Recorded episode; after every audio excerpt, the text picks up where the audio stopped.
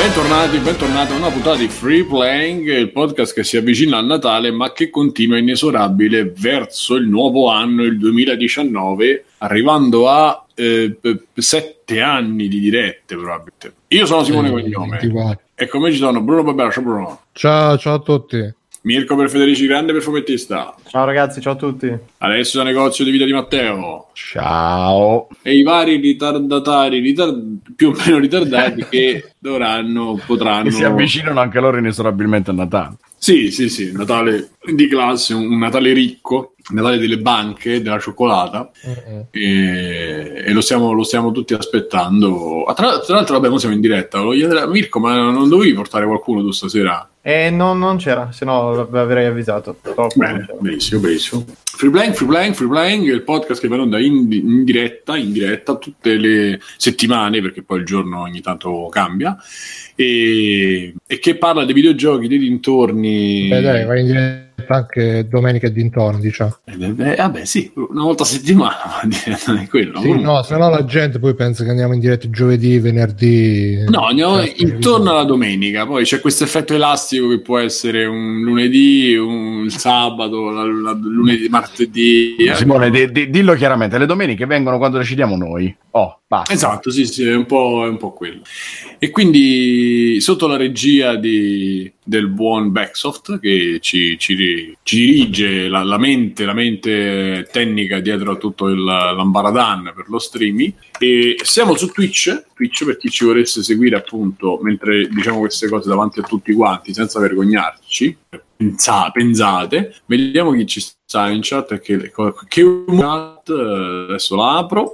E mentre la, mentre la apro, vi ricordo che siamo di fronte all'ultima settimana prima del Natale. Quindi da domani comincia la settimana praticamente di, eh, più importante per l'economia mondiale, penso, o comunque quella dell'Occidente. E quindi se vi siete scordati di fare i regali, se. Ehm, non potete andarli a prendere, li dovete prendere tramite Amazon. Andate prima su www.freeplaying.it freeplaying.it vi cliccate tu intanto andate su Telegram entrate entrate sul gruppo Facebook ci date qualche soldo su eh, su Patreon o su PayPal, ma soprattutto cliccate su eh, il link di Amazon e dopodiché fate tutte le spese pazze natalizie, tanto probabilmente non vi arriverà mai niente in questa settimana, perché... Oh, no. no, non credo perché io la settimana scorsa ho fatto un ordine che doveva arrivare due giorni dopo e adesso l'hanno allungato, probabilmente arriverà tra tre giorni, sperando. Anche, anche a me sta andando tutto a puttane, so che soltanto con uh, i, le, le, lamentele che ho fatto Amazon probabilmente c'avevo il Prime fino a che non credo. cioè. Non lo so, io... Stanno battendo la fiacca questi di Amazon. Eh. Madonna, cioè, come mai... abituati bene che li schiavizzavano. Sti no, no, veramente le spedizioni sono diventate qualcosa di assurdo. Cioè, tutti i giorni che so, dovrebbero arrivare, ma arriva il messaggio, è stata riprogrammata la tua consegna. Clicca qui eh, per parlare con uno di noi. Clic, clic, Adesso è più parlare. potente. Sì, no, ehm, tra l'altro vi, vi anticipo che ho preso...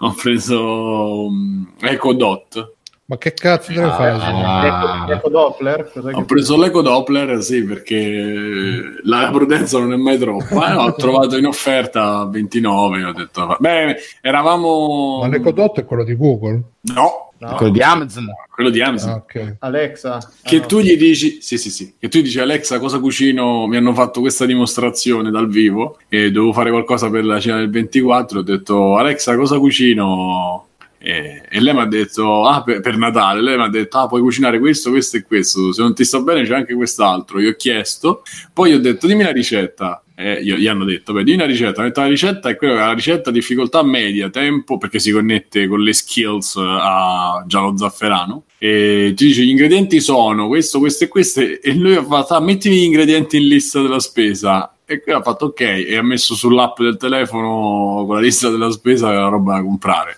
Poi gli fa, cuciniamo questo, e Alexa ti fa, eh, allora che ne so, pulisci la verdura, e metti sull'acqua a bollire e, e ah, cioè, fai il soffritto. Simone Dimmi- chiedono se ti ha proposto anche la cacio e pepe, Alex. No, per Natale non, si, non, non è piatto. Non è Sì, piatto. vabbè, quello che faceva la guida in cucina su DS anni fa, però quello lo prendevate in giro e Alexa invece gli piace, dai. E dopo ti dice, e dopo ti dice, dimmi quando sei pronto, tu fai tutto, gli fai vai, vai avanti con la ricetta, va avanti.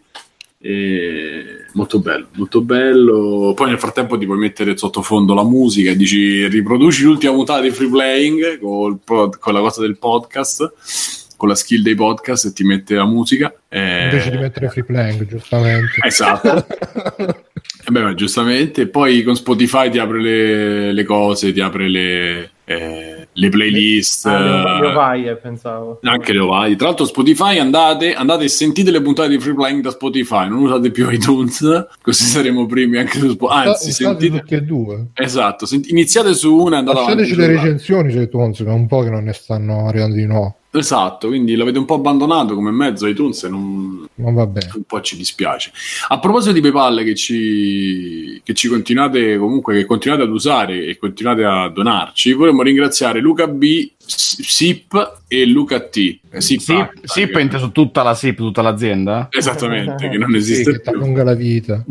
Esatto, esatto. In Cioè, realtà ancora, è SEP, mi sa che si legge come, come si scrive. ancora sta, alle- ancora sta al telefono coso Lopez. Lopez, quindi. E vogliamo rifare l'incoraggiamento. Bruno, vuoi, vuoi rifare l'incoraggiamento per la palestra? Ah sì, dai, dai, pompali, mica, mica si gonfieranno. Guarda quanto sei ciccione di merda, solleva quei muscoli, solleva quei, mu- cioè, i mu- solleva quei pesi, che quei muscoli se no si, si sta cadendo tutto se non sollevi i pesi. Dai, dai, dai. Basta. Si sta cadendo tutto, perfetto. Adesso eh, vogliamo Ecco, ringraziare. fare anche, scusa Simone, eh, ricordo, visto che prima stavamo parlando di Amazon, ragazzi, per far funzionare Amazon non dovete avere la roba già nel carrello. Tutte le volte no, mettere- Bruno. Dai, Tutte prego. le volte no, però ogni Dai. volta gente, ah, com'è che non è arrivato? Quindi mi raccomando. Basta, Dove mi capire, ha capito. Esatto, se la parola è troppa, ci sono poche. E, vabbè, salutiamo NG Plus Italia perché Tekken Te, Tekken Te, Tekken 7 ne è un picchiato Setten, vabbè. Tekken Sì, no, perché nell'ultima puntata c'era coso, Andrea 7X che ha detto no, la- hanno detto in free play che Tekken 7 è un picchiaduro casual, in realtà aveva detto Vito Juvaro l'ultima puntata, quindi ah, eh, che come se... no, Tekken 7 è picchiaduro pro.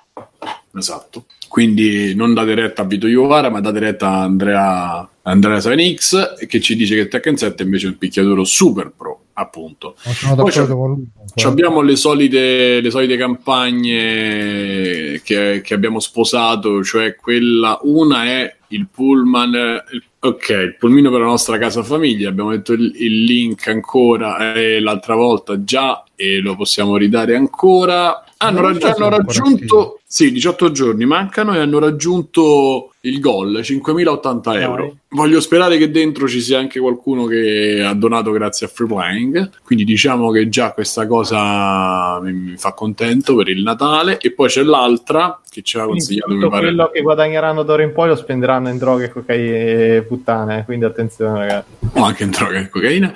E i rubati videogiochi del reparto di pediatria, pediatria erano per bambini ricoverati. Ci sono le donazioni, amici della pediatria.it, donazioni sostienici, ami- amici della pediatria. E penso che se volete pure con- mh, contattarli, anzi, mo li, gli mando hanno dei giochi, gli rimando, sai che c'è. Mm. E, eh, speriamo che non si lamenta. Bene, bene. Allora, siamo, abbiamo dato tutte le, mh, tutte le notizie del caso, ma eh, volevo fare un giro. Voi per Natale che avete programmi, avete idee, avete frasi.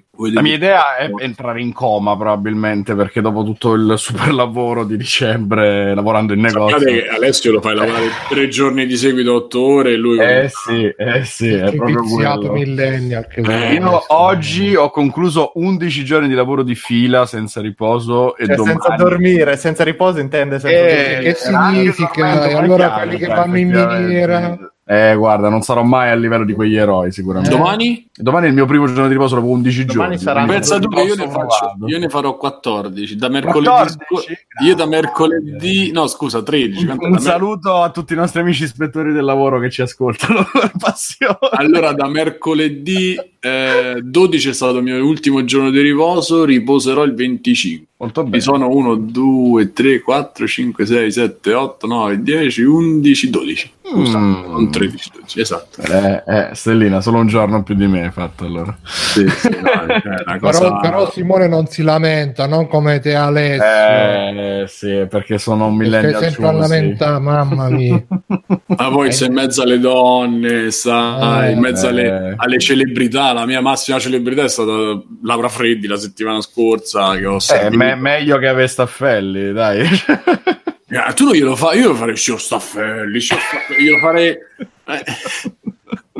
non lo vedo in televisione da 15 anni, non usando la televisione. fa sempre la stessa cosa, eh, non è che. Ah, è sempre quello. Ah, va Sì, bene. sì, va bene. sì, Allora, sì. la prossima volta che lo vedo glielo faccio. Cioè, hai Staffelli. incontrato Staffelli, Alessio? Sì, sì, ma c'ha Entra raccontato. esce da là dentro più volte. Ah, che fa? compra i tapiri? Si è anche mascherato che dal televisore una volta. eh.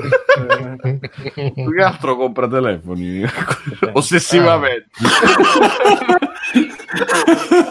Tra l'altro c'avrei anche. C'avrei anche da raccontare di telefoni nuovi. Vabbè, ma vediamo. Ma ci ha chiesto se abbiamo la poesia per Natale, però. la farei leggere a Staffelli. HD chiede come è ridotta da Freddy. È ridotta molto fisicamente molto bene. Diviso, secondo me, è sempre stata un po'. Un po' fredda. No, un po'. Probabilmente c'ha la pelle che non è il massimo. No, no, forse c'ha la pelle che non è il massimo. Forse qualche residuo di, di varicella. Non lo so. Boh. Mm. Baricello.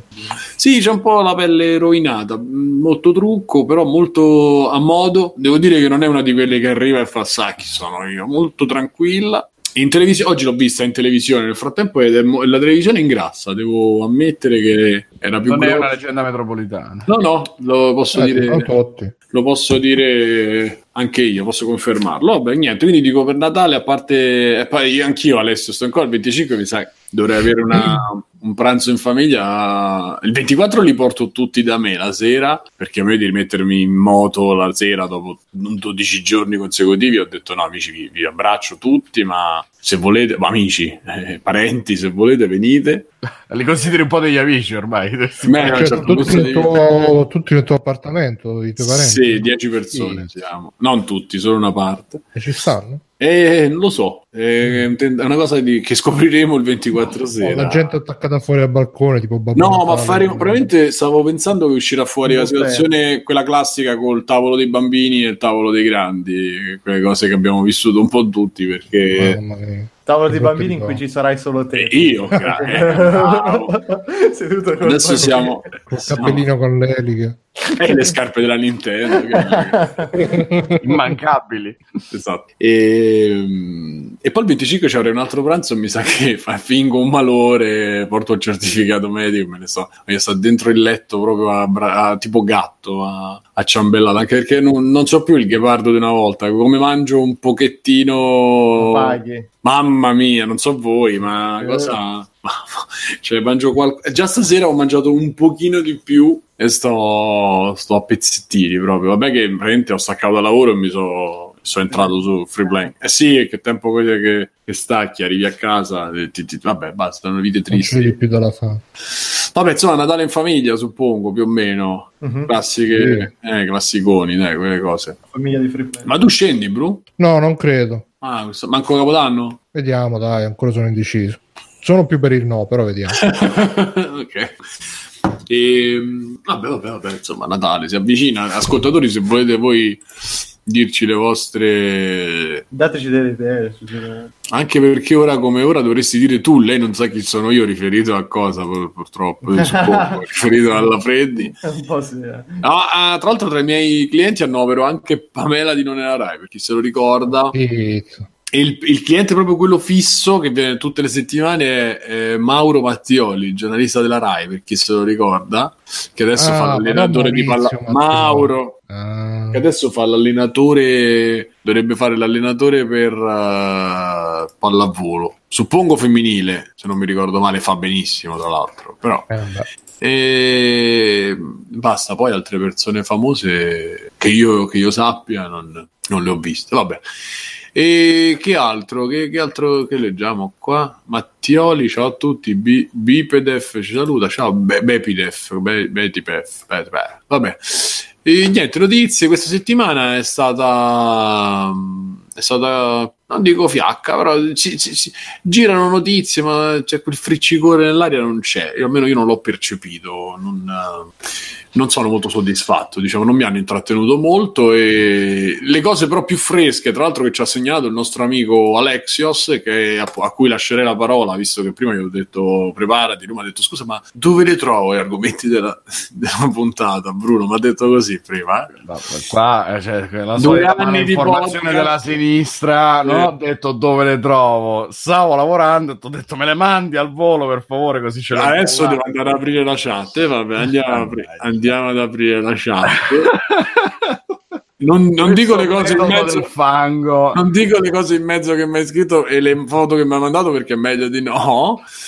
La macchina del fango che non si ferma mai Che non è la macchina dei sogni. eh. Mi, rie- mi ha scritto: Mi riesci a dire qua cosa c'è in scaletta? eh, Eh, per la comunità deve averlo direttamente là su Telegram Pensa che sul gruppo nostro dell'organizzazione c'è il, il- il- la, la scaletta pinnata da Bruno che arriva una notifica a tutti. Ho scritto Bruno ha fissato una foto. Simo, ieri è venuto un signore che era venuto la sera prima Era E che ha Bruno. detto, ma c'era qua, no, non era Bruno, non credo fosse Bruno.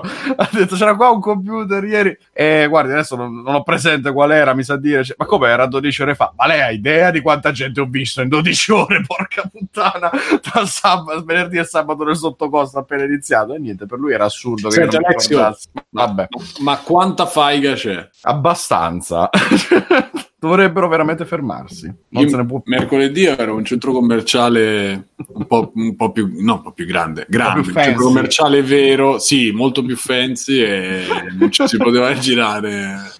Boh. E meno male che a inverno. piace la faiga. esatto, esatto, esatto. Tra l'altro, non so se avete visto il, il nuovo Jerry Polemica, che è molto bello. No, ancora no. È molto bello. E poi hanno fatto il trailer nuovo che invece non mi è piaciuto No, vabbè, tanto. non, non è la- è che il primo era proprio a bomba, il secondo non è malaccio in certe robe, però... No, è il secondo il cigno, eh. Ah, come il secondo? Il No, primo è l'esorciste. No, Sì, no, sì. È, è il contrario, sì. Ah no, Mirko, l'ho vista in diretta tutta la Jalapas. Tra l'altro terza puntata inguardabile, Eh, beh, mamma eh, mia. secondo me. Massimo Boldi e Christian De Sica ospiti, cioè, Mm. Ah, no. a fare la marchetta, però l'hanno presi per il culo. Solo che sono stati i vigliacchi e che l'hanno fatto dopo che se ne sono andati, vabbè.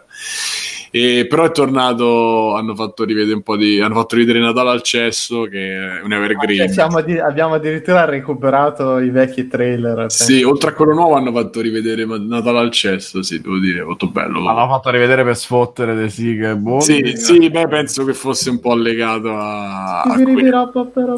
Esatto.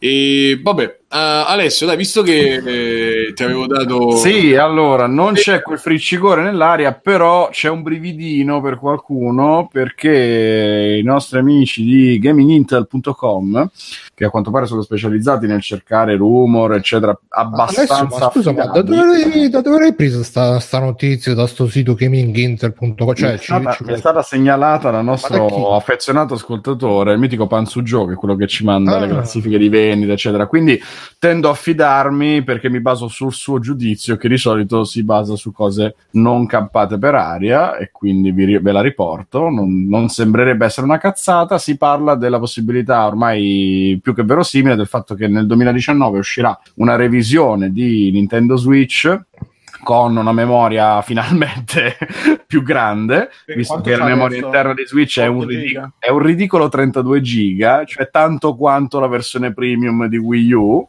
quella, ne- quella nera, per, per capirci, perché la versione bianca di Wii U aveva solo 8 giga, una roba incredibile nel 2012, ma oggi peggio che andare di notte. Visto che Nintendo si è accorta che eh, i giochi su internet vendono. Eh, sono, a quanto pare eh, la decisione viene dal fatto che l'eShop, eh, il negozio virtuale di Nintendo Switch, sta vendendo tanto, stanno scaricando un botto di giochi, giochi anche molto grandi perché anche i giochi eh, che normalmente sono venduti in formato fisico stanno andando forte grazie alle offerte digitali, eccetera, e quindi eh, si sono resi conto della necessità di commercializzare una console con più di 32 giga di memoria nel 2019. Un applauso a Nintendo come al solito per il tempismo e la sagacia con cui si rendono conto di queste nuove tecnologie.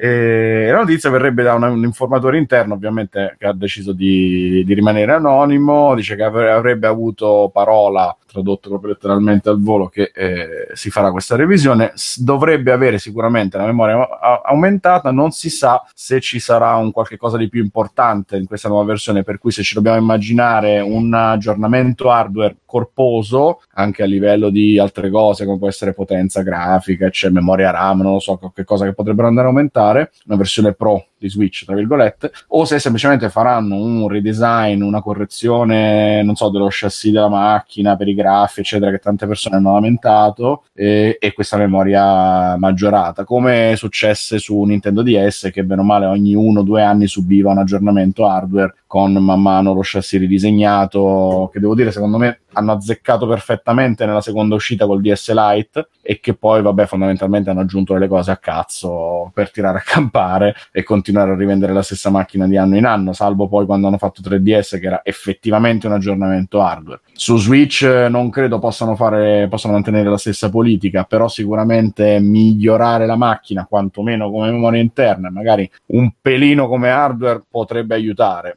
Adesso che si avvicinano ai 20 milioni di Switch piazzate nel mondo, probabilmente non gli conviene fare un vero aggiornamento corposo, nel senso di fare una versione più potente che tagli fuori i 20 milioni di utenti che l'hanno già comprata finora, però magari una versione pro, come succede sulle console casalinghe con eh, la One, con eh, PS, PlayStation 4 Pro, eccetera, potrebbe avere un senso, soprattutto per chi si lamenta tanto della resa dei giochi su, su TV, eccetera, e anche un po' a favore degli sviluppatori di terze parti che sono come al solito il tallone d'Achille di Nintendo, visto che portare su Switch eh, i giochi più importanti come sono stati ultimamente eh, Skyrim, Le Noir, eccetera, è stato, è stato facile. È stata una merda, a quanto pare. Cioè, tipo Wolfenstein 2, Doom, tutti i vari giochi che hanno avuto bisogno, uno, di un corposo aggiornamento hardware, perché tutti Però quanti l'unica hanno preso volta, queste che cartucce troppo piccole. Nintendo, l'unica volta che Nintendo ha fatto una roba del genere è stato quando fece Game Boy Color, tipo, col Game Boy normale. Mm, No, no, no, in realtà è il DS che è stato più importante da questo punto di vista, perché Game Boy ha avuto Sì, ma il un'evoluzione. DS non, era, non l'hanno aggiornato anche come capacità, solamente come scocca e cazzo. Mm, no, DS ha avuto proprio un'evoluzione negli anni fino io a corpo comunque Hanno potenziato 3DS. anche l'hardware. E se calcoli 3DS, sì, perché io li, li considero Sì, un'unica 3DS è un'altra macchina. No, io li considero un'unica macchina perché 3DS era retrocompatibile con tutta la libreria DS, inclusi i giochi digitali che avevano. Di come la consideri tu non ce ne frega un cazzo a noi. Vabbè, questo cazzo, è giusto, oh, è giusto che oh, sia così. Ma mentre su, tra Giampi, Game Boy, tra Game Boy e Game Boy Advance, live, ciao Giampi. qui, tra Game Boy e Game Boy Advance Dai, non puoi Giampi parlare della stessa macchina. Tarantini. Proprio lui. eh, Mir- Mirko non ci sta seguendo. Tarantini, Tarantini, ho capito. Che... Sì, Tarantini, guarda.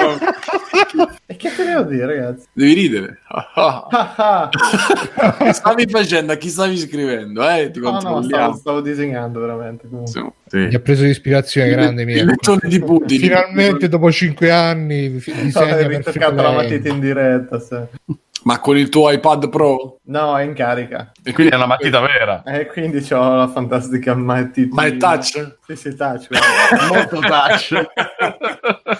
Vabbè, continua Alessio, scusa se ti ho... No, dicevo che tra Game Boy e Game Boy Advance non puoi parlare di un'unica macchina perché erano mh, fisicamente Ma io dicevo diverse. Game tanto- Boy e Game Boy Color. Alessio, non mi mettere in Tra- bocca parole che non No, ho detto. eh. Vi- parafrasando e parla- Tra Tra passando 40 avanti. secondi, se continuate a fare la differenza tra Game Boy e Game Boy Advance, vi, Ragazzi, vi caccio per- tutte e due.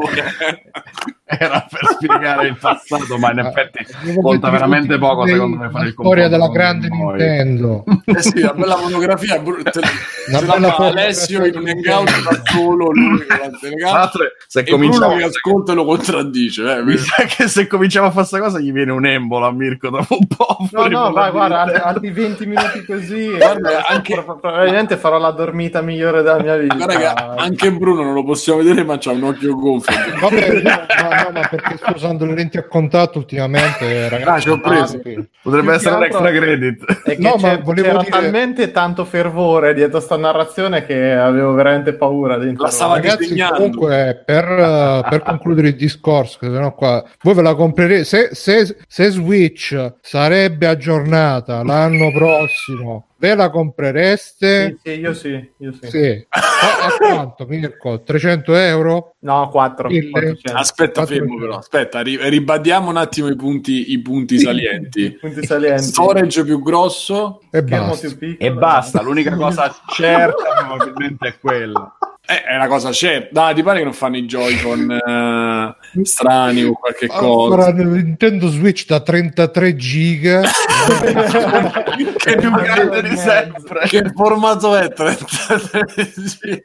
33 e più grande. mezzo, lascio. hanno detto che lo aumentano, hanno detto di quanto magari aggiungono un, gi- un hard disk, da, un hard disk da un giga di quelli degli anni tagli- 80 Fanno i tagli a cazzo. Scusate, 18 c'ha, giga. c'ha l- c'ha lo spazio per una SD. Sì. Sì, la micro Sì, SD. eh, quindi te la regaleranno così. Cioè, ragazzi, una micro SD È il nuovo il nuovo SSD. No, SD. Ah, in, in chat Jumpy dice Tarantini dice lo Switch Pro con la larva incorporata Eh, questi sono tocchi per, per pochi, tocchi di No. classe. Non si possono permettere. Eh, sì, poi infatti commentava NBA 2K, la copia fisica richiede 32 giga di spazio libero per scaricare i dati. Praticamente esistono giochi di terze parti che non si avviano su Switch se non hai una micro SD, cazzo. Ah, proprio così? E c'è sì, scritto sulla sì, scatola sì, sì. sta roba? Sì, sì, c'è, c'è scritto in piccolissimo, ma c'è scritto. Però sono tutti vestiti e non ci sono. e sono tutti casti. Cioè, ma quindi potresti, dovresti tenere un gioco solo su... Sì, sì, sì, è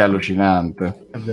È perché loro, come al solito, hanno fatto i conti solo guardandosi all'interno dell'azienda. Perché Super Mario Odyssey pesa 6 giga. E ho capito. Sì, sì. No, No, pro- sì, però è una scusami, figata. però- però- è una figata perché è tipo ah stiamo caricando il gioco cioè, tipo che- che- Fatto. Ah, Una alla volta. un floppy. Ecco il nuovo Super Mario sul floppy, sai. Eh, beh, beh, con le musichette dell'amiga.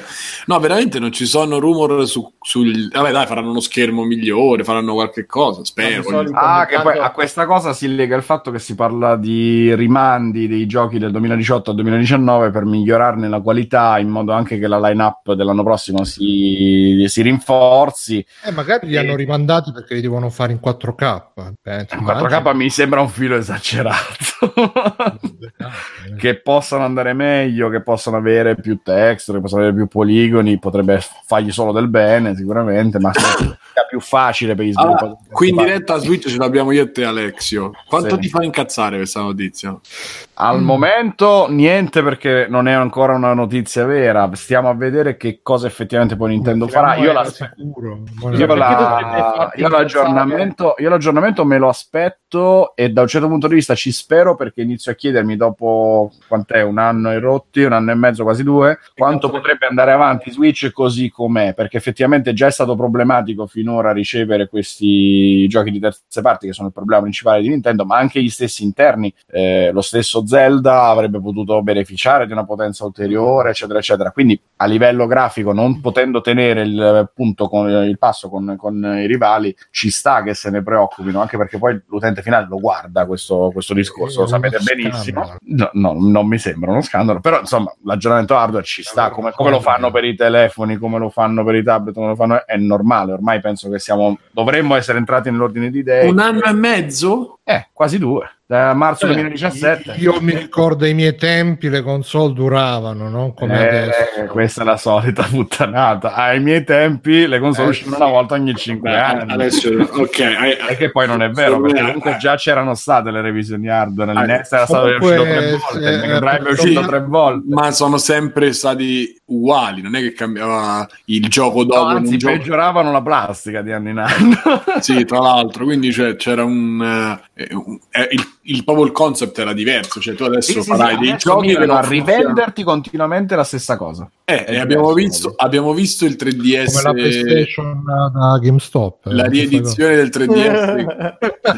ne vogliamo parlare di quella Sì, andiamo. Il, 3D, il 3DS da quello rifatto che c- c'erano due giochi per il nuovo 3DS che erano Ma quello, quello fu una roba veramente E questo stanno facendo qua, sì. perché la, la, le, le, premesse per far male ci sono tutte qua. Eh, sì, perché... sì, sì, io, io, sono sicuro che Nintendo possa fare la cosa più sbagliata punto, del mondo. A questo punto lancia, lancia, Switch 2 col Tegra, che cazzo ne fai quello che ci aspettavamo sì. tutti un anno e mezzo fa, cioè che comunque regge il minimo, veramente il minimo, però che lo regge, invece di fare sta puttanata che non vuol dire niente perché cioè, sullo storage ci posso anche stare. Sta venendo giù casa. Vabbè, sullo storage ci posso anche stare. che senso sta venendo giù casa? Eh, non so se sono dei rumori sinistri che da Sarajevo, non so se è una pioggia, una bufera, che cazzo. di piombo, una pioggia di proiettili. Esatto, però quello voglio dire è, è proprio. Eh, che se, se cioè, seguendo questo se, se, di questo passo mm. tu hai fatto una console che in un anno e mezzo hai, hai,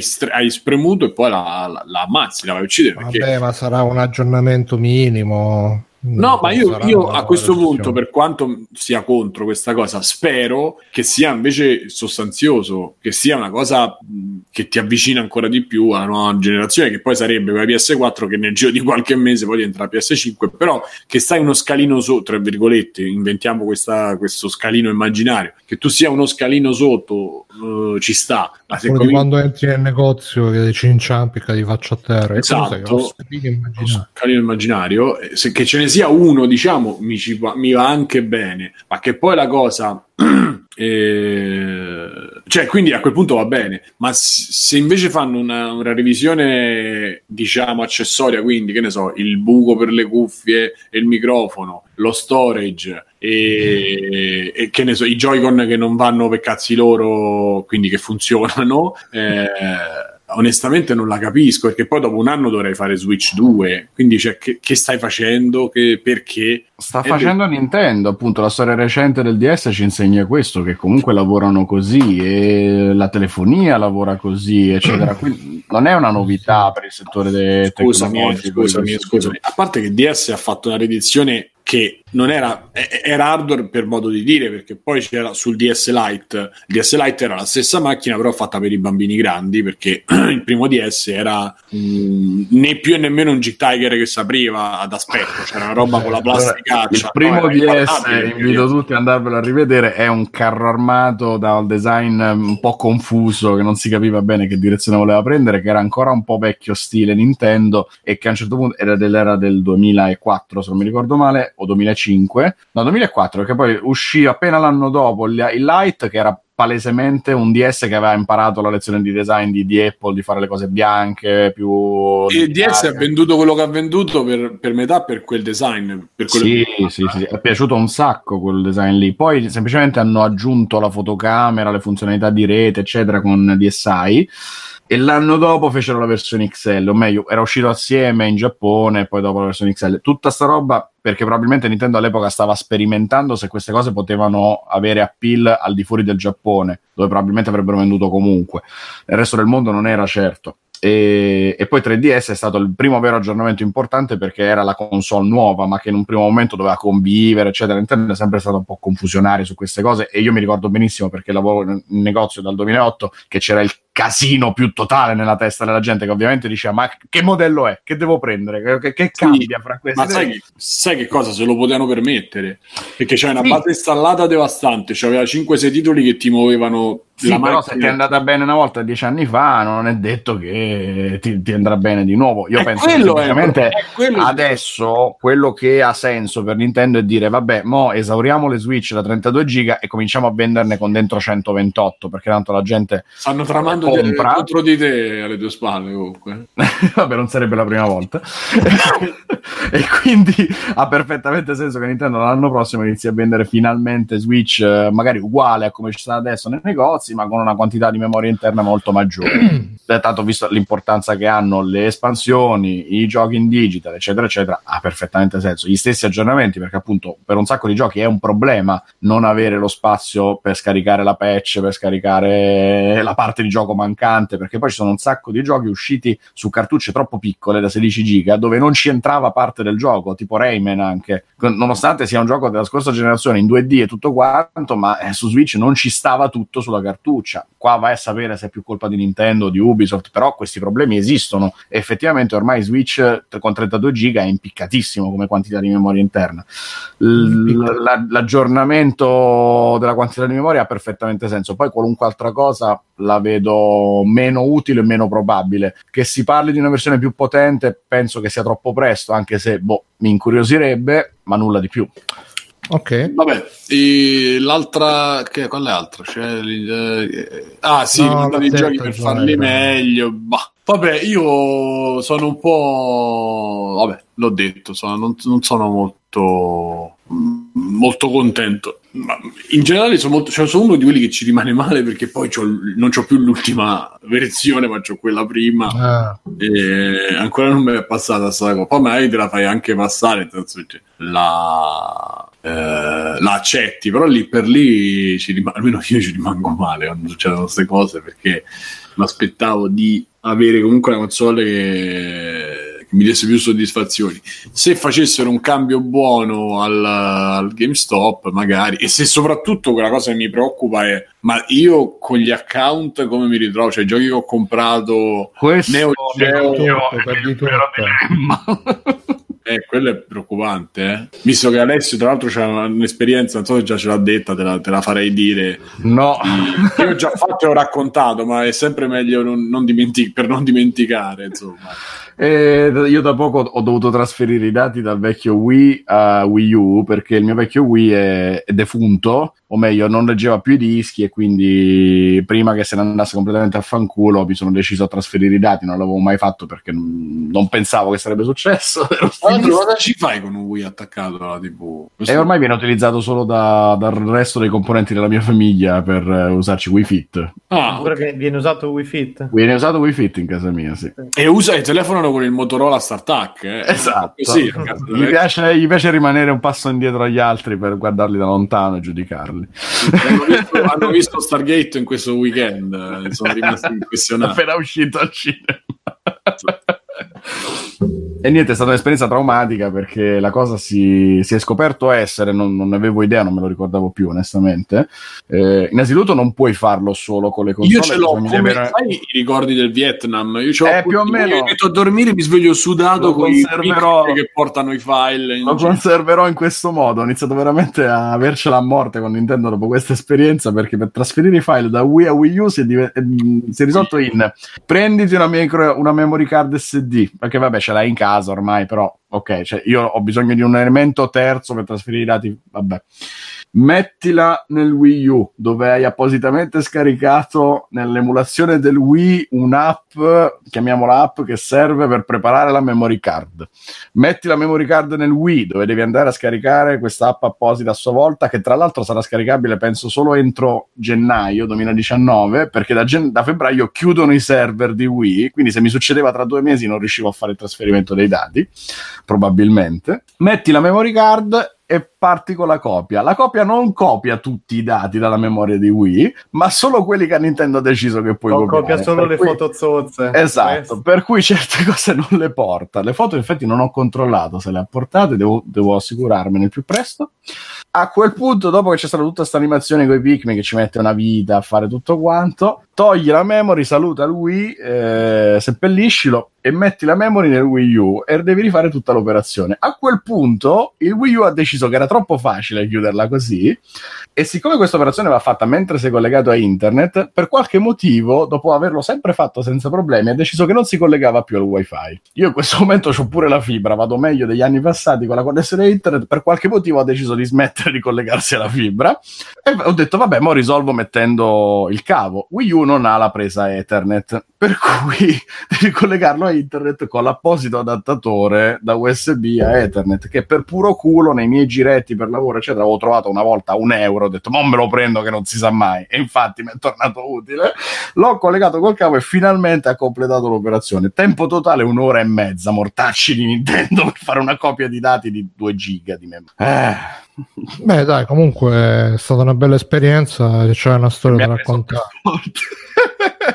Senti, Alessio, chiedono in chat se dovevi avere anche le braccia alzate e saltare su una gamba mentre mm. facevi tutto Sì, e nel frattempo gli esseri umani devono darmi parte della loro energia per permettermi di sconfiggere Majin Buu. Hai fatto una patrimoniale. Tra l'altro la stessa cosa è più o meno lo stesso effetto se lo fai tra, tra 3DS, tra un 3DS e l'altro. Io avevo il 3DS il Cazzo, primo. è vero, l'avevo fatto eh, anch'io. Eh, quando ho trasferito i file veramente ho dei ricordi come appunto come il Vietnam, come sì, sì, ogni tanto mi vengono a trovare, io sono lì fisso la finestra sulla sedia d'hotel.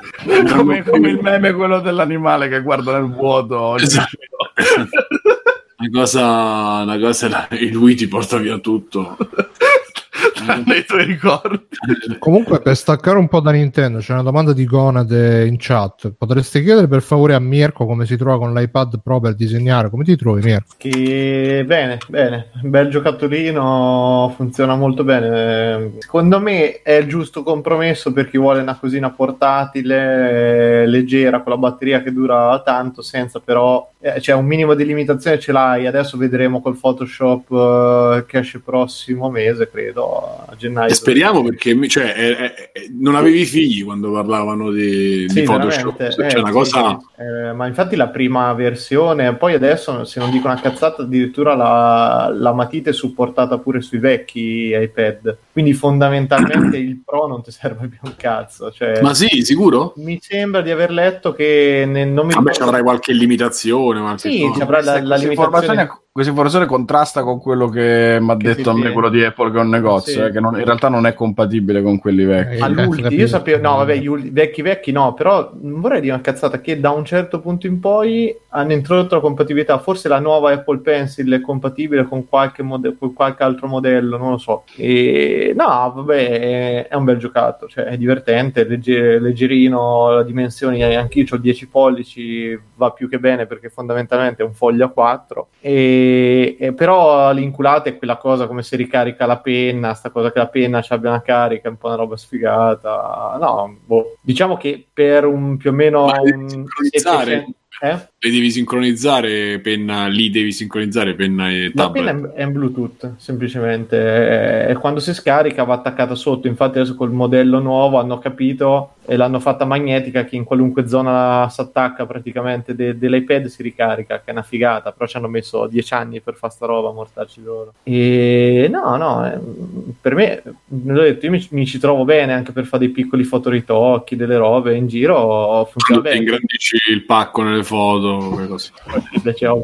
Soprattutto per 700 euro e un discorso di portabilità, secondo me funziona molto molto bene. Ma lo usi al, po- la, lo usi al posto della Cintiq o lo usi per ho un'idea? Dipende da quello che ci devo fare, nel senso se voglio fare dei disegni senza troppo impegno o fare una dimostrazione a scuola con l'attacco al proiettore, eh, faccio con quello, non ho grossi problemi. Se ci devo lavorare su file fini, fatti e finiti, no, la Cintiq è comunque meglio sia per il discorso della pressione che comunque eh, sia per il fatto che ti, ti gestisce dei file da 1-2 giga senza problemi, lì c'è un po' di limitazioni comunque eh, nella resa e tutto, per quello eh, il programmi fino adesso che c'è coso, c'è mh, eh, scusa, Ale ho letto adesso, no no, eh, in che situazioni lo uso? Lo uso al cesso, lo uso quando sono in giro, sto in treno, sto sul divano, lo uso in quelle situazioni lì, ecco, se devo lavorare, che mi devo sedere tutto, preferisco la Cintiq, la, la Companion la portatile ancora.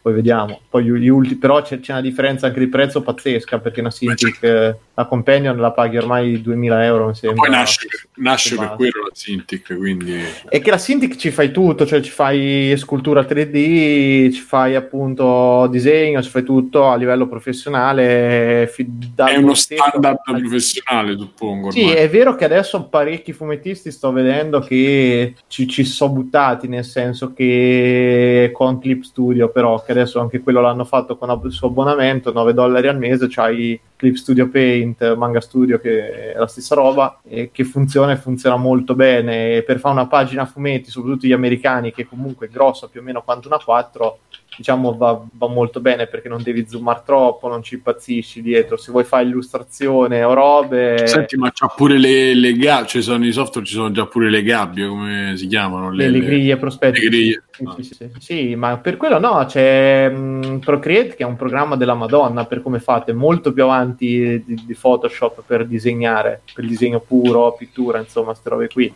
Photoshop è agghiacciante, anche soltanto attivare la simmetria nell'ultimo Photoshop è una roba allucinante, senza parlare che la, l'ultima versione hanno deciso così in maniera totalmente arbitraria di cambiare tutte le scorciatoie che erano le stesse da dieci anni, qui c'è tutte no, però parecchie, tipo CTRL, CTRL Alt Z che mm-hmm. Lo passi indietro non è più, e quindi è CTRL Z che torna indietro ogni volta che viene premuto CTRL Z torna indietro un passo, sta, la, la, gente sta impazzendo perché è totalmente illogico questo cambio. Io dico adesso adesso l'ultima versione è una bomba. Se uno ci avesse un 1200 euro, l'ultima versione dell'iPad Pro è tornato più grosso come dimensioni. C'è la nuova Apple Pencil che costa l'ira di Dio, anche quella. Però questa cosa che si ricarica magnetica e tutto è una figata. Io di solito consiglio magari aspettate la prossima release e prendete, cioè, queste cose conviene sempre prendere quella prima, non l'ultima uscita, perché comunque c'è una svalutazione pazzesca del modello precedente e in più torniamo lì, disegnare se uno vuole disegnare o fa robe non troppo particolari e ti ci trovi bene, ti ci troverai sempre bene perché è difficile che inseriscano proprio delle feature così particolari nella nuova edizione per cui ti rivoluziona il modo di disegnare per cui vedete un po' voi insomma però dai è carino insomma meglio la Cintiq eh, caro per lavorare sì per lavorare secondo me sì Senti, ma a te ti è capitato mai di vedere propaganda live, anche qualche pezzetto? No, puntate. Ah, perché non ho capito, Macox credo abbia la Cintiq. Sì, sì, ah, sì, lui c'ha la Cintiq lì in diretta. Ciao. Ah, ok, quello volevo. Ah, ok. E, senti, ma visto che parliamo di, di negozianti che hanno fatto eh. parte dei Via Verdi, Alexio, ci vuoi raccontare, ci vuoi commentare questo, questo brano che ci hanno mandato sul che gruppo? Belli, negozianti dei Via Verdi. Sì, ci hanno segnalato questo raccontino che però viene da una pagina, innanzitutto diciamo questo, viene da una pagina Facebook che si chiama Merda da ogni dove, che a quanto ho visto riporta un po' di racconti assurdi, più o meno brutti, più o meno belli e mh, questo secondo me me lo rende un po' un poco credibile. Poi giudicate voi il raccontino in sostanza cala un velo di pietoso dubbio su tutta la storia. Sì diciamola così con tutta la poesia di cui Bruno è capace. Ci riporta un po' di aneddoti da negozio come quelli che vi racconto io da GameStop. E penso in Emilia perché ci sono un paio di cose eh sì. Socia. e mh, ci racconta per lo più la pazzia dei bambini presi malissimo.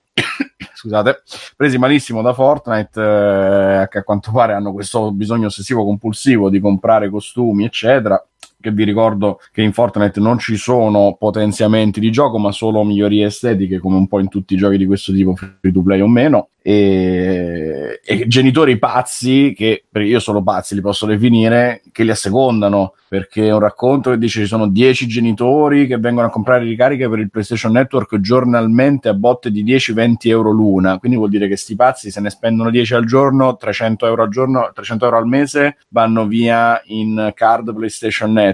Ma chi è che ha, pro- la possibilità di spendere 300 euro Forse così? È un negozio di una zona affluente. Affluente in un lago, dici? No, no, affluente. Con una grandissima affluenza. No, no, no, si dice proprio così, affluente quando ci stanno i soldi, cioè una, una persona affluente, una società affluente. Ricca, ricca, in una zona Ok, ricca. ok, mettiamola così. Perché potresti esatto, avermi... Volevo porta- portare un po' di... Un po' di cultura, non ci siamo abituati. Cioè, mi sembra un pochino esagerato, diverso, difficile da credere. Due mesi fa una signora ha tentato di vendermi a me personalmente, che suppongo sia il commesso, giocattoli e vestiti Marvel per trovare i soldi da spendere su Fortnite per il figlio. La settimana scorsa una signora ha portato la PlayStation e il figlio da vendere perché lui le ha chiesto la carta di credito per 10 euro e due ore dopo ne aveva spesi 530. Cioè, io ci sto che alcuni di questi possano essere effettivamente successi, ma alcuni che addirittura ci siano. Vendi la PlayStation per giocare a Fortnite su cellulare? No, che nel senso che probabilmente eh, avrà dato di matto, ha detto mo te la vendo sta PlayStation, ah. visto che gli aveva appena brasato 500 euro dalla carta. Eh, un nonno viene costantemente in negozio a dirci è costretto a dare 30-50 euro al giorno al nipote, lui si spende su questo gioco ed è apparentemente colpa nostra che non dovremmo vendergli nulla. Ma eh, eh, io, io, non ho mai conosciuto un nonno che potesse permettersi di bruciarsi Madonna, 50 euro al giorno. Al euro. giorno. Cioè, capite il che o veramente, nonno, nonno Alzheimer o, veramente. o veramente una zona ricchissima questa e ci voglio andare a vivere subito o è un po' poco credibile nuova stagione, nuovo pass battaglia nuovo incasso di circa 400-500 euro di codici ricarica e vuol dire pure che è pieno di bambini che non giocano in realtà o che non sanno giocare perché in realtà il pass battaglia è una roba che ti compri la prima volta no, con no. i soldi veri dopodiché basta che continui a giocare e man mano in game recuperi i soldi necessari virtuali per ricomprartelo e quindi continui ad avere poi potenziamenti, le, i costumi, eccetera, eccetera, a gratis solo dopo la prima spesa, che è una decina di euro. Comunque, Alessio, con questi a consigli... me pare comunque poco credibile, insomma, tante di queste cose. Alessio, con questi Vai. consigli potresti fare bei soldi perché c'erano scritti in chat che in America una madre spendeva 10.000 dollari al mese per pagare al figlio il coaching per Fortnite. Potresti fare... Alessio, potresti fare il coach di Fortnite. Ma lo, sai che, lo sapete che mi raccontava un ragazzo di scuola coach. che è andato in Francia,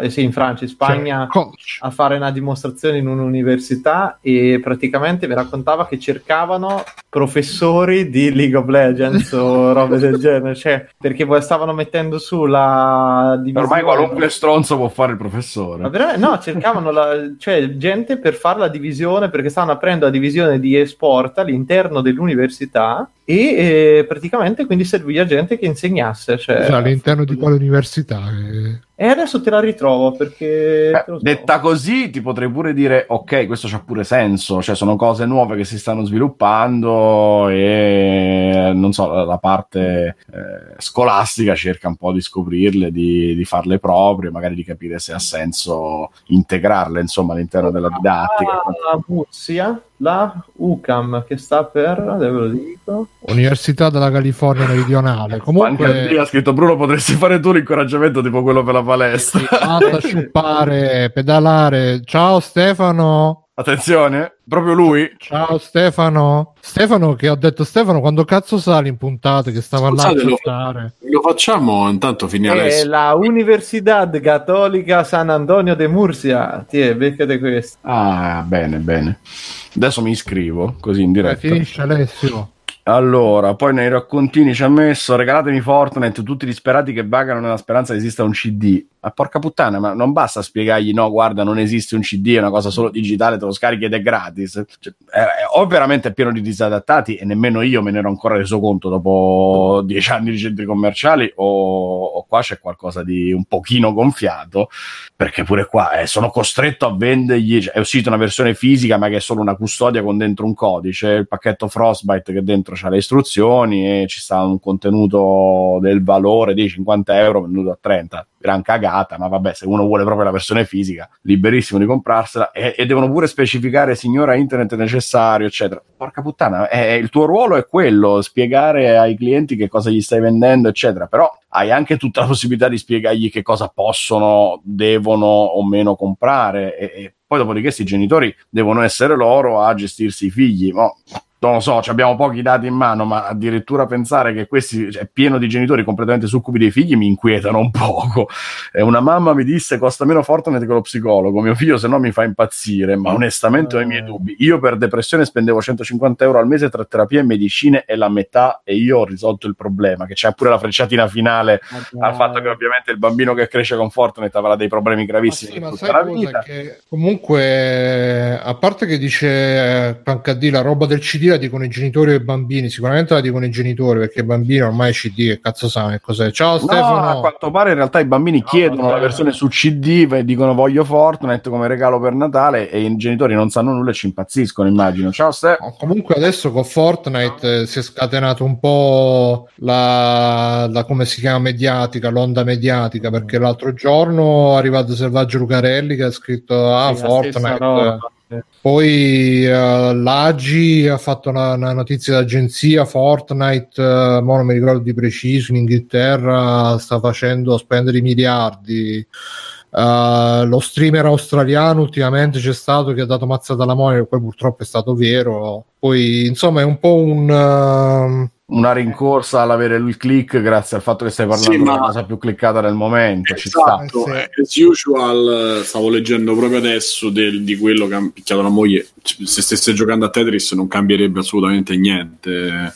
E nel senso la moglie Però- se merita comunque. anche Esattamente, però fa, fa chiaramente fa notizia mettere che i siti K-Click e c- company, fa mettere Fortnite tra i tag come al solito porta, porta visibilità, ma non, non cambia veramente un cazzo su quello che è successo. vabbè. Simo Goku l'ha scritto in chat Alex- Alexa mi dai lezioni di Fortnite Esatto, esatto. la devi provare quando ti arriva Eh, esatto.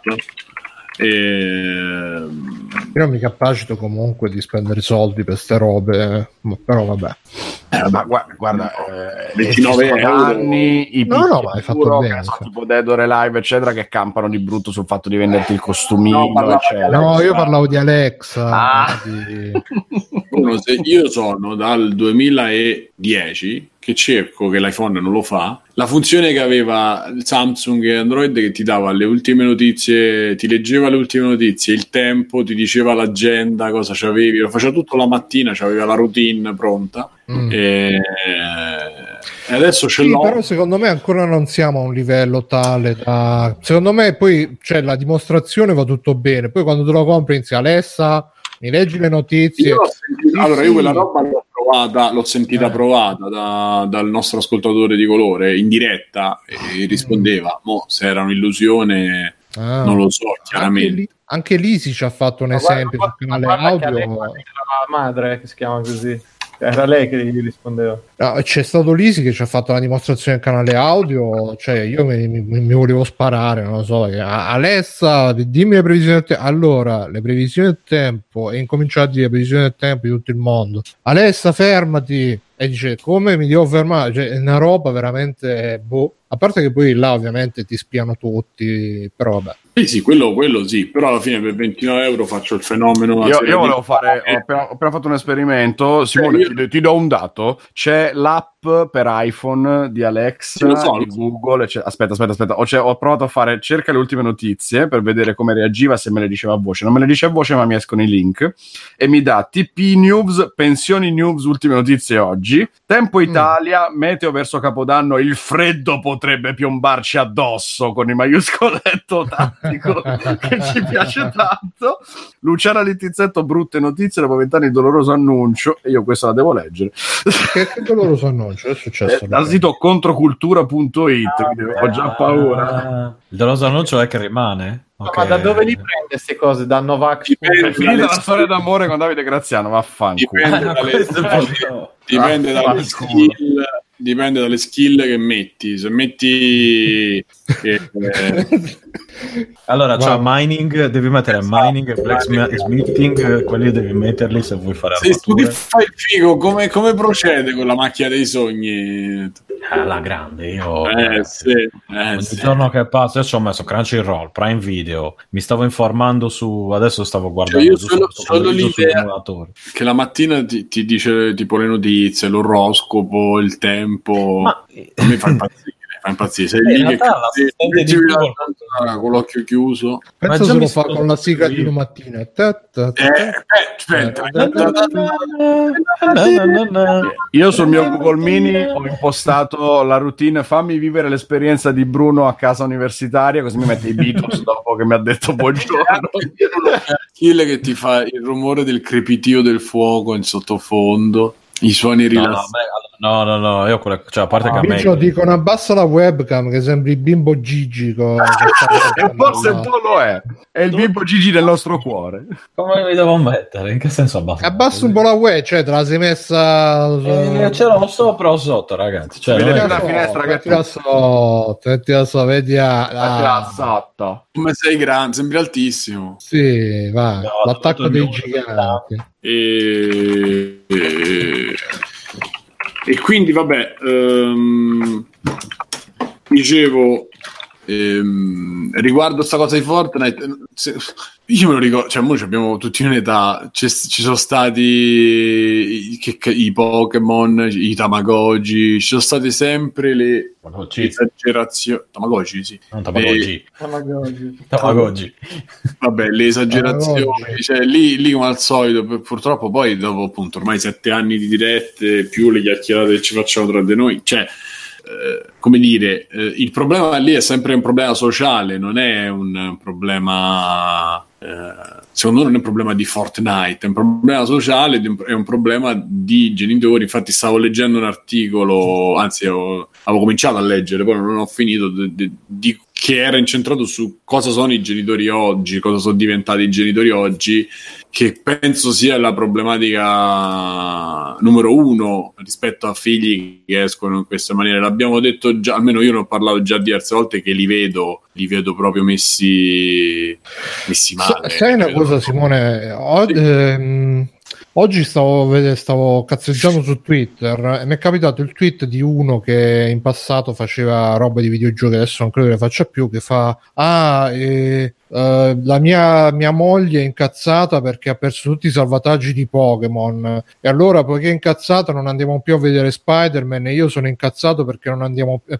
perché non andiamo più a vedere Spider-Man. E abbiamo tutti e due più di 30 anni. Eh, questa è la nostra vita da sposati. E allora uno Questa sotto cosa mi farà brividire.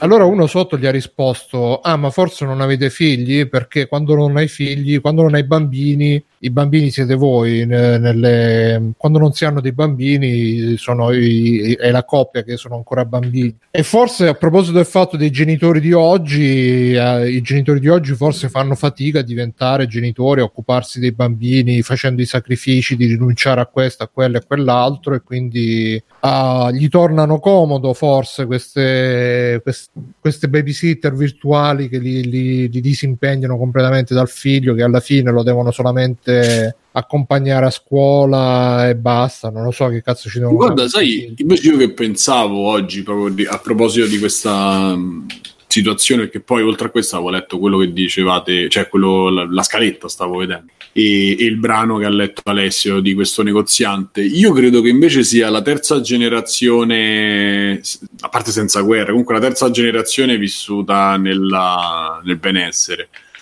E la nostra è quella poi dei nostri figli, diciamo, sarà la quarta. E, è proprio questo il problema. Eh, Cioè, Simone. No, vabbè, l'età nostra è quella in cui adesso si fanno figli, i genitori hanno più o meno dai 30 ai 40 Ah, anni. non speraci che vivranno ancora nel benessere. sì, eh, il benessere nel senso non hai il problema quello del, de- che ne so, del post guerra, cioè i nostri La genitori paura di rimanere senza cibo è lontanissima, è praticamente assente, insomma. Esatto, cioè i nostri genitori hanno vissuto con alle spalle dei, dei genitori, madri e padri, che avevano vissuto la guerra o gliel'avevano raccontata i diretti interessati. E, e quindi hanno vissuto con quello, a metà tra quello e tra non voglio far eh, eh, vivere a mio figlio quello che hanno vissuto i miei nonni e quello che avrei potuto vivere io e quindi cerco di dargli quello che posso come posso. C'era anche una situazione economica chiaramente molto diversa nel se- fine 70, fine metà 80 e da lì in poi le cose sono molto cambiate, dal 90 in poi diciamo che le cose sono molto cambiate, per cui si è creata proprio una, secondo me si è creata proprio un'altra un'altra mentalità, un altro modo proprio di vivere la vita dove, cioè io capi, ci può stare che tu a 30 anni hai una passione che magari i tuoi genitori non avevano, cioè i videogiochi a 30 anni adesso te li porti perché comunque ci hai vissuto in mezzo, per cui è normale che adesso mai prendi e la sera ti giochi il videogioco e, e diventa un'attività a, a fianco a quella di guardare un film cioè ci sta tranquillo. Soprattutto non è più anormale giocare ai videogiochi, appunto, non ti senti sminuito dal fatto di giocare No, ai no, no, a videogiochi da prescindere da- adulto, cosa che prima non era automatico che fosse così. Io sto proprio prima, cioè è diventata un'abitudine che noi abbiamo nella nostra vita, cosa che i nostri genitori non ce, non ce l'avevano in tanti. Cioè, dicevo, io nella mia- nel mio circolo, diciamo, di conoscenze, mio zio era quello che quando io andavo da mio zio vado a vedere i giochi del computer, lui aveva l'estate, la- diciamo, si toglie uno o due anni con mio padre, e quindi molto poco. E mio padre non era eh, minimamente interessato. Lui, io andavo a casa sua, avevo boh, 6-7 anni che io ho memoria, e giocavo boh, Prince of Persia e Monkey cioè giocavo quello che c'era sul 486, sai, cose, Re Leone, eccetera, e ci giocavo a casa sua. Lui era uno che la sera aveva tra le sue abitudini giocare ai videogiochi, oltre a guardare film e leggere libri, ma stato, era uno. Cioè, gli altri erano persone che non ce l'avevano proprio in testa e quando io parlavo di videogiochi o veniva fuori il discorso era una cosa molto aliena. Ah, oggi mio padre che ha mio fratello, cioè che c'è mio fratello che ha 18 anni, 19 anni, eh, da- ormai dalla PlayStation 3 l'ha comprata e lui ce l'ha lì. Già hanno due giochi perché hanno FIFA e qualcos'altro. Lui poi si è comprato Wii, cioè oggi lui ha perché ci ha vissuto intorno perché vedeva me, ma non ha mai, non si è mai interessato. Adesso lui si è comprato, adesso ormai sono passati dieci anni, si era comprato un Wii e faceva le serate con la compagna a giocare a golf. Serate dove finiva pure il litigio, ma il litigio, la discussione, l'incazzatura eh, fa parte della personalità, non fa parte del- del- dei videogiochi. Cioè, capisco la battuta che ha fatto lui, dove quello è incazzato e quell'altro è incazzato, e chiaramente se c'hai un figlio che deve andare a scuola o che non lo so, insomma, che devi mandare avanti, magari non ti puoi permettere di dire ah, sono arrabbiato e quindi sto a casa.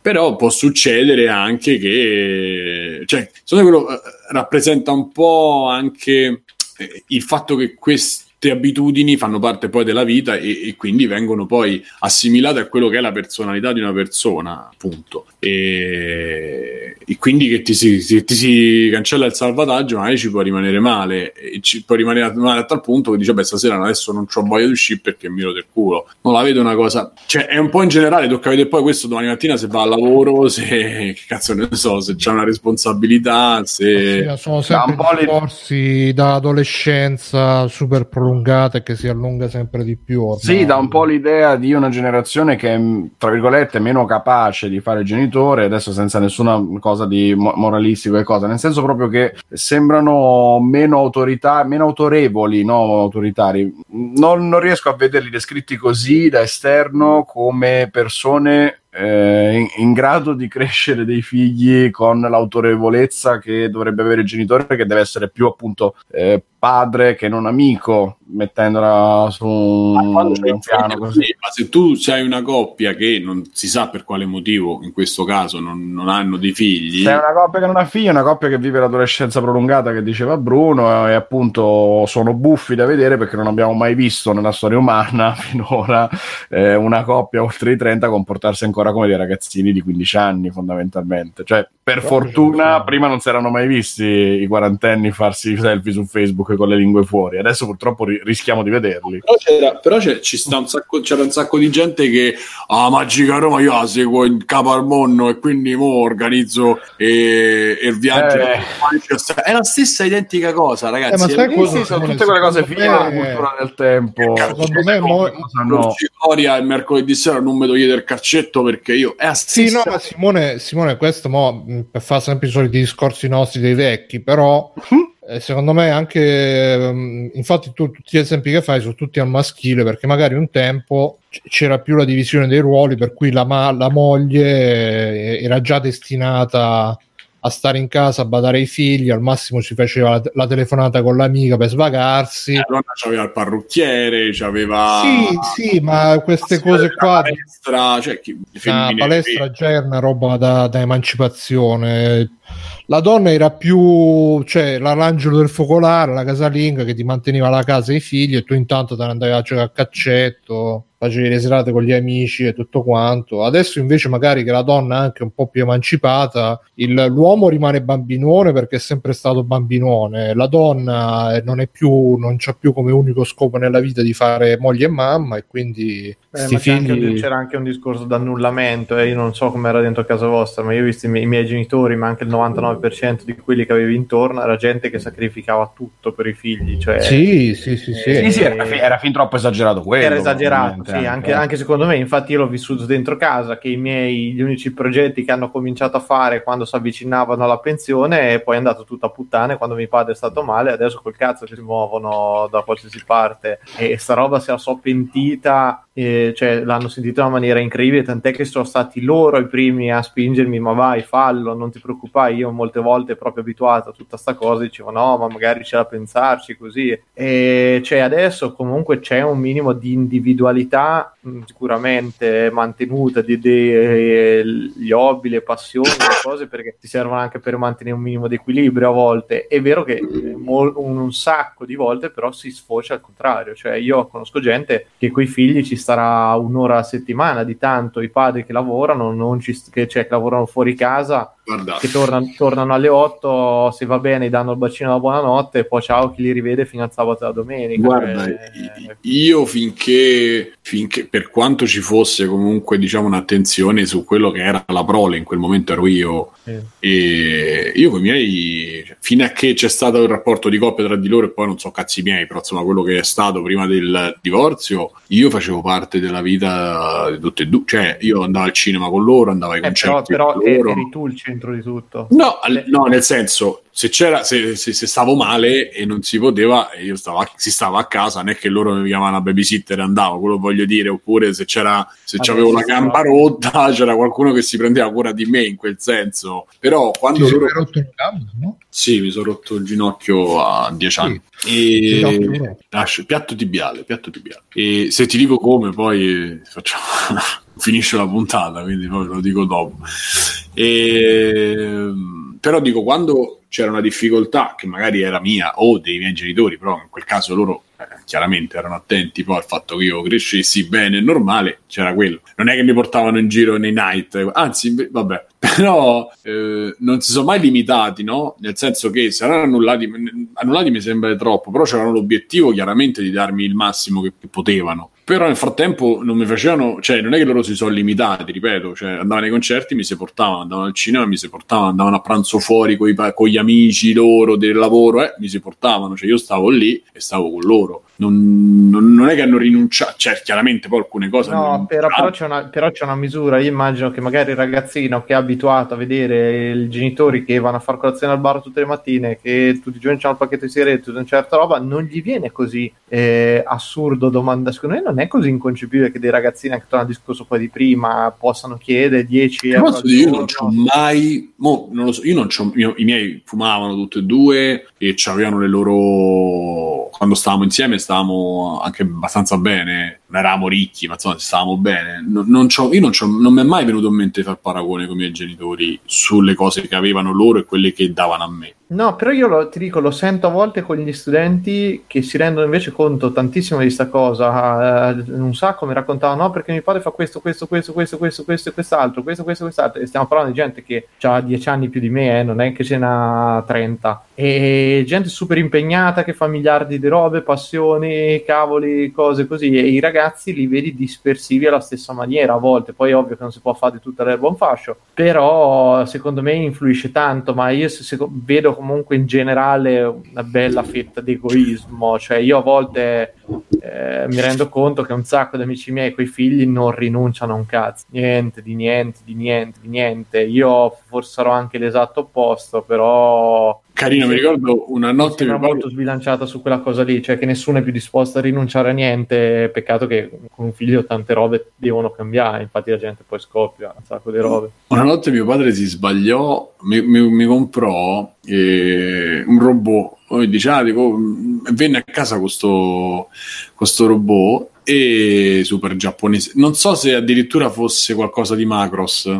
Onestamente ero troppo piccolo per ricordarmi. Ma Porello non si era reso conto che era una roba dei Tamiglia, là, cioè quelli di supermodellismo super uber, cioè non era l'action figure come, ma era proprio, e passò tutta la notte poverino a montarselo tipo d- due serate, due sere, una notte, mi ricordo, per farmi questo pupazzetto che poi chiaramente per un bambino non gli puoi dare in mano una roba collata, incastrata, a quei, livelli, ma porello. No, cioè, secondo me il problema è, non è sul fatto allora, sono due cose diverse. Cioè, il genitore che non, gli, che non, ce la fa perché non riesce a essere genitore perché probabilmente prima di tutto ha avuto l'esempio sbagliato, secondo poi vive una vita anche lui che non, non, ha, non, ha, ben capito e non ha ben capito che a quel punto è meglio che appunto ti dedichi un attimo a tuo figlio perché quello che ha risposto nel brano che, che commentava Alessia a un certo punto dice meglio dello psicologo e, e praticamente è la maniera per farli stare anestetizzati davanti alla TV e non farsi scassare il cazzo, perché poi è quella la cosa. E... È questo che è preoccupante. Non è la coppia che vive un po'. Le... Non lo so, io non, vedo, non lo vedo come un problema perché se tu ripeto, sei triste perché hai perso i, perso- i salvataggi Pokémon, ma poi dopo c'hai una tua vita, c'hai una tua regolarità, che sia lavoro, eh, che sia lavarti, eh, tenere a casa in un... senza servizi di igiene e cose del genere. Credo che non ci sia nessun tipo di problema, cioè tu ci puoi avere un approccio un po' più boh, infantile, un po' più eh, egoistico, però poi alla fine c'è la tua vita normale, non lo so, mi viene da pensare questo. Questo assolutamente, Simo, ma ci, ci sta che, che sei un po' triste perché hai perso i salvataggi, ma così come ci sta che ti gira il cazzo se rosichi se perdi una memory card con dentro delle foto a cui tenevi e cose del genere, perché sono una cosa che sono un po' ricordo, un po' una cosa che usi, eccetera, eccetera. Però se devi pensare che effettivamente ci sta sta scenetta ridicola di questo che dice ah mi sono incazzato, si è incazzata lei perché ha perso i salvataggi mi sono incazzato io perché andiamo a vedere Spider-Man eccetera. boh è, è, comica come cosa capito? non riesco a immaginarmi i miei genitori 30 anni fa fare un discorso del genere una sera a casa da soli eh, è questo che, che, è diverso e che è nuovo per cui magari adesso ci sembra pure comico ma in realtà lo storicizzeremo in maniera diversa sul momento mi sembra solo comico in senso anche un po' triste ecco a me sembra un po' la maniera sua di quello per, per, per raccontarla dice qualche click su Twitter. Non, non onestamente non riesco a vedere cioè se la metti in maniera simp non so come era scritto se era scritto così serio mi fa tristezza. Magari era stato simpi su, su Twitter. Eh, se lui è uno di quei stati un po' così simpatici su Twitter ci sta e alla fine ci può stare però non mi fa a me quello non, non fa riflettere tanto. No, era, quella, era quell'ironia post-ironica millennial. Eh allora ci, cioè, non l'avevo vedo onestamente come che è molto di moda c'è adesso di, ma soprattutto su Twitter quante persone sì, ci sono ah, triste quelle cose là oggi, oggi, ho provato a bollire la pasta e ho messo la pasta nell'acqua fredda per tre ore. E ho 35 anni a me eh... la fila del ritardo più che le vuole fare simpatici onestamente sì no ma è, è, una roba che comunque mh, va adesso di ah, non, sono, non sono capace di essere adulto.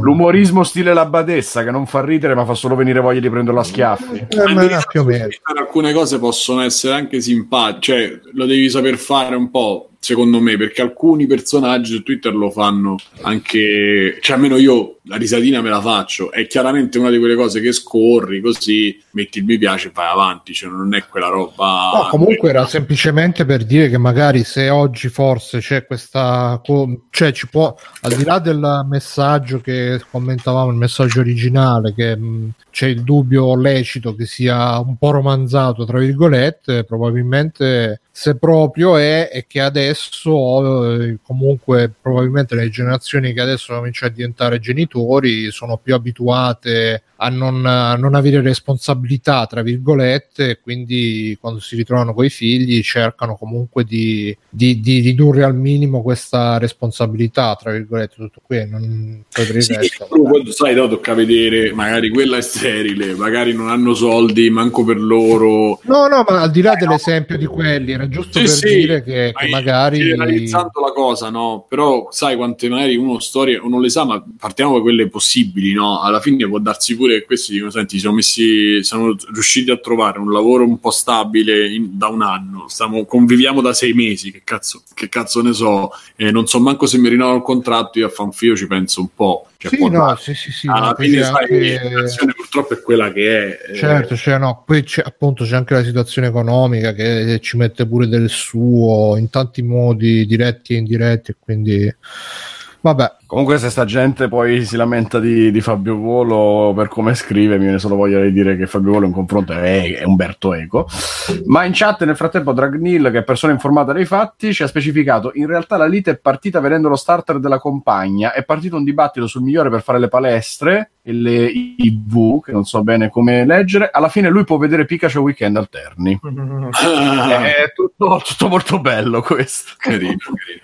E, e quindi, vabbè, andando, volendo andare un po' avanti, c'è questa notizia che ci aveva condiviso. Ah, vogliamo metterle? Io non le, Bruno, non so, io non le menzionerei, le passerei così queste notizie che abbiamo aggiunto con Fortnite. Non so se tu ne vuoi, ne vuoi parlare. sì, no, ma per me possiamo chiudere, eh, Eh. possiamo toglierci tutte davanti, Esatto. tanto siamo già da un po' di tempo. Ecco, andando avanti, Abbiamo fatto Tagliaferri ci, Fortnite oggi. Taglia- Sì, come al solito è la- ormai cioè, le notizie e l'attenzione si, si sposta sulle cose che muovono click e non sulle cose che, che poi possono essere interessanti come notizie. È incredibile perché quindi la Lucarelli corre all'assalto insieme a, all'Aggi, all'Anza, come poi ne parlavamo in prepuntata su Sfere e Basta. Adesso si stanno scagliando tutti contro Sfere e Basta, non capendo che sono due o tre anni che questo canta, ma anche di più. E, non, e lui è, non è, è solo la punta dell'iceberg di tanta mondezza che stanno dice, scrivendo e che non modificano in nessuna maniera i comportamenti. Il problema è che un genitore dovrebbe far sentire, dovrebbe aspettare i 13-14 anni per fargli sentire Sfere e Basta, se proprio. Magari prima a 11-12 lasciateli un attimo a casa e, e senza YouTube eh, libero così. Però questa è una, una cosa mia da... po' un'utopia comunque, se non mi sa. No, io non ti do il, cele- il cellulare in mano, se vai su YouTube vai a sentire quello che dico io. I bambini a 11 anni non sentono sfere basta così in cameretta perché non te, lo- non te la do la possibilità di sentirlo. Perché... Ma non perché sia, ripeto, no- io non ce l'ho, io sono l'unico che cerca di difendere un po' l'artista rispetto al messaggio e rispetto a- all'utenza. Sono cose che vanno un attimo separate. Cioè, a 11 anni senti Giovanotti, che cazzo ne so, senti le cose che puoi sentire a 11 anni. A 14 883. a 14 farai di tutto per sentirti, farai prestare la cassettina dall'amico, andrai su YouTube con, che ne so, con un cellulare rubato, eh, rubato prestato, che per sentirti spera e basta, ma a 14 anni, cioè è giusto che tu diventi che ti sei, che ti sogni, le scopate che dice lui, cioè tutto quello che dice, la codeina, tutte le cazzate, però a 14 anni, no a, no a 11. Eh, comunque sono altre sono cose che sono discorsi più grossi di noi, però quello che volevo dire è che ci si concentra adesso su Fortnite quando non- è solo una maniera per far click, non, non è, il problema è, è, è above, non, non è Fortnite in sé. Io non sono del tutto d'accordo, onestamente, perché comunque è sempre un gioco che è pensato per eh, creare dipendenza e far spendere soldi, no? Chiaro, Bruno, chiaro, ma io sono completamente d'accordo, ma non è. Così cioè- come Sfere e Basta, magari lo sa già che comunque le sue robe le ascoltano pure i bambini e se ne frega, giusto per... Ma- eh, però per- scusami, non c'è responsabilità. Al- dal punto di vista, sono due cose un po' di- diverse, ma anche simili. Cioè, Sì, sono un po' diverse, però era giusto per... Fortnite, io sono completamente, lo sai che a me il tipo di meccanismo, cioè, sai che non è che mi faccia impazzire il meccanismo che ti tiene così addicted e che se fa quei soldi è perché poi è fatto in quella maniera, con i psicologi coinvolti, eccetera. Ma è un prodotto che non deve passare nelle mani di un bambino che ha 10 anni. No, no, ma non ci Oh, deve passare, però ci poi lo passa? sappiamo che ci Deve passa. essere- quindi- Ok, nel momento in cui ci passa deve essere, eh, se devi essere un genitore e vuoi fare il genitore, fai il genitore, stai lì, ci giochi accanto a lui, lo, lo vedi quello che fa, come lo fa e stai attento perché l'impegno del genitore è fare il genitore, è tutelare il bambino dalle cose che gli possono stare, eh, che, che- che gli possono stare larghe, diciamo che sono più grandi di lui e questo è uno degli esempi. Secondo la mia modestissima, mio modestissimo parere, tu ti metti là accanto a tuo figlio, o comunque cerchi di controllare un attimo che fa e di quello che succede. Non è che io ti vado a comprare le 10 euro una volta a settimana. Ok, una volta a settimana ti compro la shop. A me compravano le figurine, cioè perché non era Fortnite, erano le figurine per me. Le carte dei Pokémon già ero più grande, ma che cazzo ne so, non mi ricordo adesso cosa c'era di collezionabili, perché c'era quando ero piccolo pure io. E me la cosa l'esempio mi viene le figurine, mio padre gli scassavo il cazzo tutte le domeniche, e non solo le domeniche, però lui, lo, lui se mi comprava un regalo o un videogioco, cioè io cagavo il cazzo con i videogiochi, quel Game Boy, per lo SNES, per il NES, eccetera, quando potevo. E lui, quando potevo, anche quelli copiati erano una volta ogni tanto, non è che lui prendeva. Poi c'era il momento che era con te, che gli prendeva bene, che ne so, che era particolarmente felice e magari c'era, scappava la cosa in più. Il vizietto, lo, certo, ce l'avevo pure io, non è che non, non sono stato viziato. Però se non si poteva, non si poteva, basta. Non è che io tutti i giorni per fare sta zitto ti compro 10 euro di, di carta. Cioè, d'accordo. io la penso Questa è la così. grossa. Io la penso così. Ma sì, dai, più o meno anch'io, però direi di andare avanti. Adesso veramente facciamo la trasmissione sui genitori oggi, genitorialità oggi. Quindi richiudo la busta? Sì, per quello che riguarda mh, la notizia che ci ha condiviso Simone. Tagliaferri sul gruppo di Free ha appunto messo questo servizio, questo articolo di Kotaku che in soldoni, che è un po' lungo, però insomma in soldoni dice che eh, Blizzard ha chiuso il... ehm, ha- ha- allora, ha fatto scale down, quindi ha ridimensionato un po' tutto eh, l'impianto di Heroes of the Storm eh, e con lui si è portato giù, con questo rid- ridimensionamento, si è portato giù tutta la lega, tutta la parte delle sport che eh, appunto ruotava intorno al gioco. E quella è proprio stata chiusa da un giorno all'altro, quindi diciamo senza avvertimento, portandosi dietro ancora, ancora di più tutto quel- tutti i personaggi che giravano intorno, i commentatori, i giocatori, i Twitcher, eh, le- i siti, tu- tutto l'universo che si era creato eh, intorno a questi eh, a questo gioco e alle sport, quindi alla competizione, diciamo quella un po' più agonistica, ehm, insieme, cioè insomma, è stato si è stravolto questo mondo perché appunto non- senza avvertimento hanno preso e hanno pensato bene di eh, chiudere. E tutte le volte che qualcuno gli ha chiesto, perché poi praticamente nell'articolo ci sono tutte le reazioni dei vari ambiti, quindi c'è il caster, c'è il giocatore, lo streamer, eccetera, che viene fuori, eh, loro avessero chiesto, cominciato a chiedere a, a Blizzard, ma si sa che fine fa, come si evolve, come non si evolve, perché la notizia era nell'area del fatto che comunque Blizzard volesse concentrare gli sforzi degli sviluppatori su altri titoli.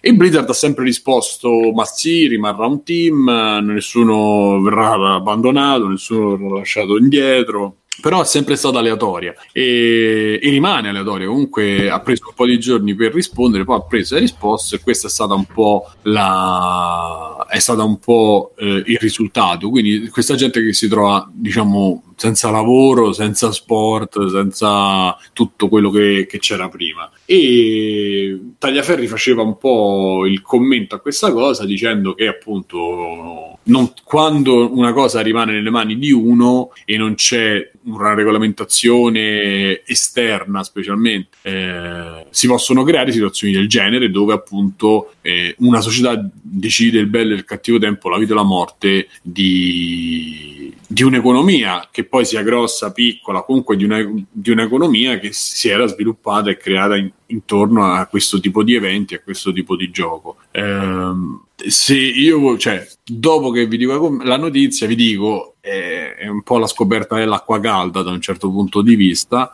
Eh sì. E, eh, quindi alla fine, come questo è un po' quello che diceva Bruno l'altra volta, cioè quando una cosa parte, che poi purtroppo non so se ci hai fatto caso, Bruno, quando uno lo dice dal basso, ormai l'immaginario è fortissimo arriva subito a cose un po' tristi e imbarazzanti del nostro paese. Però quando una cosa parte dal basso, sicuramente è, ed è capillare, è difficile che muore, magari si rinasce, ricresce, cambia un attimo, eh, schi- no schieramento, però mh, che cambia, muta, cambia connotati, però rimane un po' quella perché comunque è talmente di- condivisa che eh, ci sono fluttuazioni, ma il fenomeno rimane quello. Invece in un meccanismo come questo, dove viene tutto dall'alto calato dall'alto, soprattutto da una società sola, e le difficoltà in Sì, questo... ma perché poi eh, Blizzard praticamente, da quello che ho capito, pagava tutti, pagava i pro player, metteva in palio, i- organizzava i tornei, metteva in palio premi anche belli grossi e quindi era tutto, cioè i Si soldi... reggeva tutto su Blizzard alla fine. Sì, da quello che ho capito, sì, quindi era una roba cioè, veramente um, boh, malatissima, mi verrebbe da dire, però però eh, purtroppo succede, cioè poi cioè, ho fatto anche una mezza discussione con un ragazzo su, sui commenti alla notizia mh, e alla fine mh, sicuramente mh, adesso stanno cercando in molti di far esplodere questa scena degli sport anche perché probabilmente hanno visto che in paesi come la Corea sta andando forte sta generando un bel indotto economico il problema è che questi vogliono così di punto in bianco generare robe che naturalmente richiedono, cioè natura- se le fai naturalmente richiedono anni eh, che, perché si formi una community, perché si formi una cultura attorno a quella community, perché si, si organizzino i tornei, emergano delle figure. Qua invece eh, diceva dai eh, facciamo uscire che ne so Overwatch, mettiamoci tot miliardi di dollari e facciamo la lega Overwatch, eh, chiamiamo questo, questo e questo che sono bravi a giocare agli FPS, chiamiamo questo, questo e questo che, um, che sono bravi a fare i commentatori e, e poi alla fine speriamo che, che, qualcuno in più si compri Overwatch e giochi a Overwatch, perché poi alla fine il, lo scopo è quello che metti in piedi tutto questo baraccone per far sì di, che poi riesci a vendere più, più copie o comunque riesci a portare più persone a interessarsi dell'evento. E oggi per caso sentivo un podcast di un canale dedicato ai picchiaduro che parlava proprio di sta cosa, non l'ho sentito tutto, però diceva la differenza quando ci sono i tornei di picchiaduro c'è la gente con le, con le panze, con la maglietta nerd, quelle che farebbero accapponare la pelle al nostro amico londinese e, e, invece quando vedi gli sport, quelli seri, vedi gente con un gioco e cravatta che fa i caster, i pro player, tutti fighetti, col capello bello così. E un po' si sta, si sta verificando sta cosa. Poi, boh, eh, questo, è sta- cioè, questo di Blizzard è stato un caso eclatante. Tra l'altro, Blizzard c'ha tutta una roba a monte che adesso un sacco di vecchi di Blizzard se ne sono andati e, e c'è Activision che sta là col fiato sul collo perché vuole i soldi, vuole monetizzare e quindi dice Dragniel non possono più permettersi certe tempistiche. E eh sì non se le possono permettere però ripeto se, se devi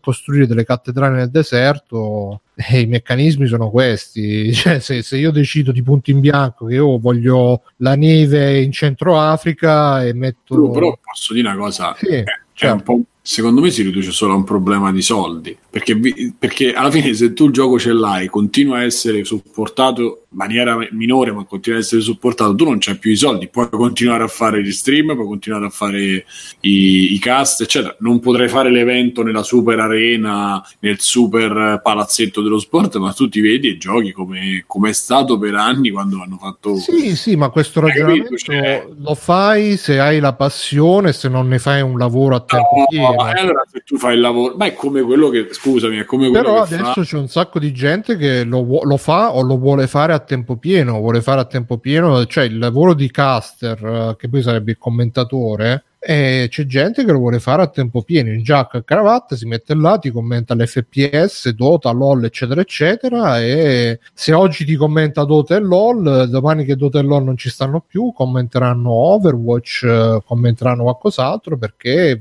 si vogliono creare queste professioni. Anche, e sempre lo dicevo con questo ragazzo con cui discutevamo, uh, esistono dei pro player, dei, dei giocatori professionali che uh, adesso che non possono giocare più a Heroes of the Storm passeranno, che ne so, a LOL, passeranno a... a cioè, ormai ragionano così, non ragionano del tipo ah io voglio essere più forte a Tekken, allora mi, mi alleno, eccetera, eccetera. Ci saranno anche quelli che a Tekken alla fine hanno visto che ne possono fare una, una, professione più o meno remunerata lo fanno. Cioè, chi sceglie di fare, un esempio, chi sceglie di fare eh, il presentatore TV o l'attore TV o l'attore di cinema, ci sono periodi che non lavori, se non trovi lavoro non lavori, o al cantante, cioè, quelle sono tutte libere professioni che è come dire, no, prima la, il cantante doveva essere pagato da, so, dalla RAI e, e, non poteva arrivare qualcuno che ti fa la major o chi che ti fa, che ti fa, che ti trova i concerti e che ti trova le collaborazioni con gli altri artisti e ti trova la pubblicità pubblicità. Cioè, eh, prendi e se decidi di fare il cantante devi fare quello, fai quello tutto, eh, tutta la vita, cerchi di un contratto, andrai nei negozi, è uguale, questa è la stessa identica, oppure se vuoi fare il ballerino, che cazzo ne so, l'attore di teatro, l'attore di cinema, dovrai andare a fare dei provini, se ti prendono lavori, se non ti prendono no, se non è più il tuo periodo vai in disgrazia e vai a fare grande fratello VIP, cioè questa è la realtà in cui, è questo è la realtà in cui viviamo George Jersey Shore o, o Simone, Natasha. scusami, eh, Dragnil dalla chat ci dà un indirizzo leggermente diverso, specificando eh, una settimana dopo l'uscita di Overwatch sono usciti tre giochi clone, quindi non puoi più aspettare su questi tipi di giochi che si formi la community, ma devi forzarla, altrimenti il tuo gioco muore e hai perso soldi e tempo. Ora, m- mi sembra un po' incredibile pensare che addirittura un gioco importante, di una casa importante, grande, con eh, potenzialità come mm, Blizzard Activision, arrivi a rischiare perché arrivano i tre giochi clone cinesi, coreani. Però Considera non è del che- tutto irreale, probabilmente. Il cloni è quello di, di cosi, dei Gearbox là, che Eh, abbiamo come visto si chiamava? Eh, over, over Battleborn ce n'era uno Ah, ma no, con Eh, cioè, cominciamo un attimo a mettere le cose al loro posto, cioè mh, ci sta, Che poi dice Però- che non era un clone, però era uguale. No, c'è Ma- da dire che se poco poco i giocatori per sfiga vanno a preferire quello della casa senza le possibilità, poi va a finire che si fanno i Oh, tornei su guarda, sì. Esce, scusami Bruno, quando esce il fenomeno musicale eh, del momento, adesso chiaramente non mi viene in mente al volo, cioè, io faccio l'esempio di Skrillex, che è stato un esempio, è uscito Skrillex un po', fu- un po' sui radar, cioè è arrivato nei radar di tutti, nel giro di sei mesi c'erano 5 Skrillex che facevano che faceva Skrillex più o meno e 5, 50 in verità e, quelli che sono rimasti sono uno, due oltre a lui che però vabbè adesso poi ha smesso di fare musica o di fare cose non lo so che cazzo è, sta facendo musica che per me boh però insomma alla fine è sempre così nel campo del Dappertutto, del- cioè in, Eh, in- sì, in libreria esce Harry Potter, escono mille cloni di Harry Potter, esce Hunger Games, escono mille cloni Young Adult di merda. Frusciante parlava della roba di genere, no? Che esce un film di quello e poi ne fanno 50. Di- dei 50 che ci stanno dopo, due sono buoni, gli altri fanno cagare. Si apre un filone. E quindi qui è la stessa cosa: c'è la società grossa che si inventa il gioco valido, poi gli altri sotto c'è qualcuno che rielabora, ma è funzionato sem- sempre. Comunque, comunque il- io sono perfettamente d'accordo con quello che dice Dragniel, ma anche con quello che dice il eh, con, con quello che dice il ragazzo con cui ho discusso sul gruppo. Il problema è che poi alla fine la gente si appassiona a queste robe quando trova il personaggio, quando trova la storia, la rivalità, eccetera, eccetera. Il problema è che spesso anche queste cose vengono fabbricate, si vede anche negli sport da combattimento. eh, ovviamente, seguendo Cicalone, ormai sono un grande esperto. eh, tutte queste rivalità che alla fine sono un po' rivalità di cartapesta, di gente che si incazza senza che si deve incazzare, o comunque storie che così ogni giorno, un po' come nei reality, dove tutti i protagonisti hanno tutte le storie t- tremende, difficili. E dopo un po', secondo me, il pubblico se ne accorge che, che- che è tutta una, una finzione, ma comunque sia, se se ne- anche se non se ne accorge il pubblico, a me personalmente dà fastidio che, che ne so, il, il caster che magari fino al giorno prima stava a dire: Ma no, Heroes of the Storm è il miglior MOBA che mai esiste al mondo, è bellissimo. Mo' è chiuso, domani sta a fare LOL. Ma no, LOL è il miglior MOBA che mai esiste.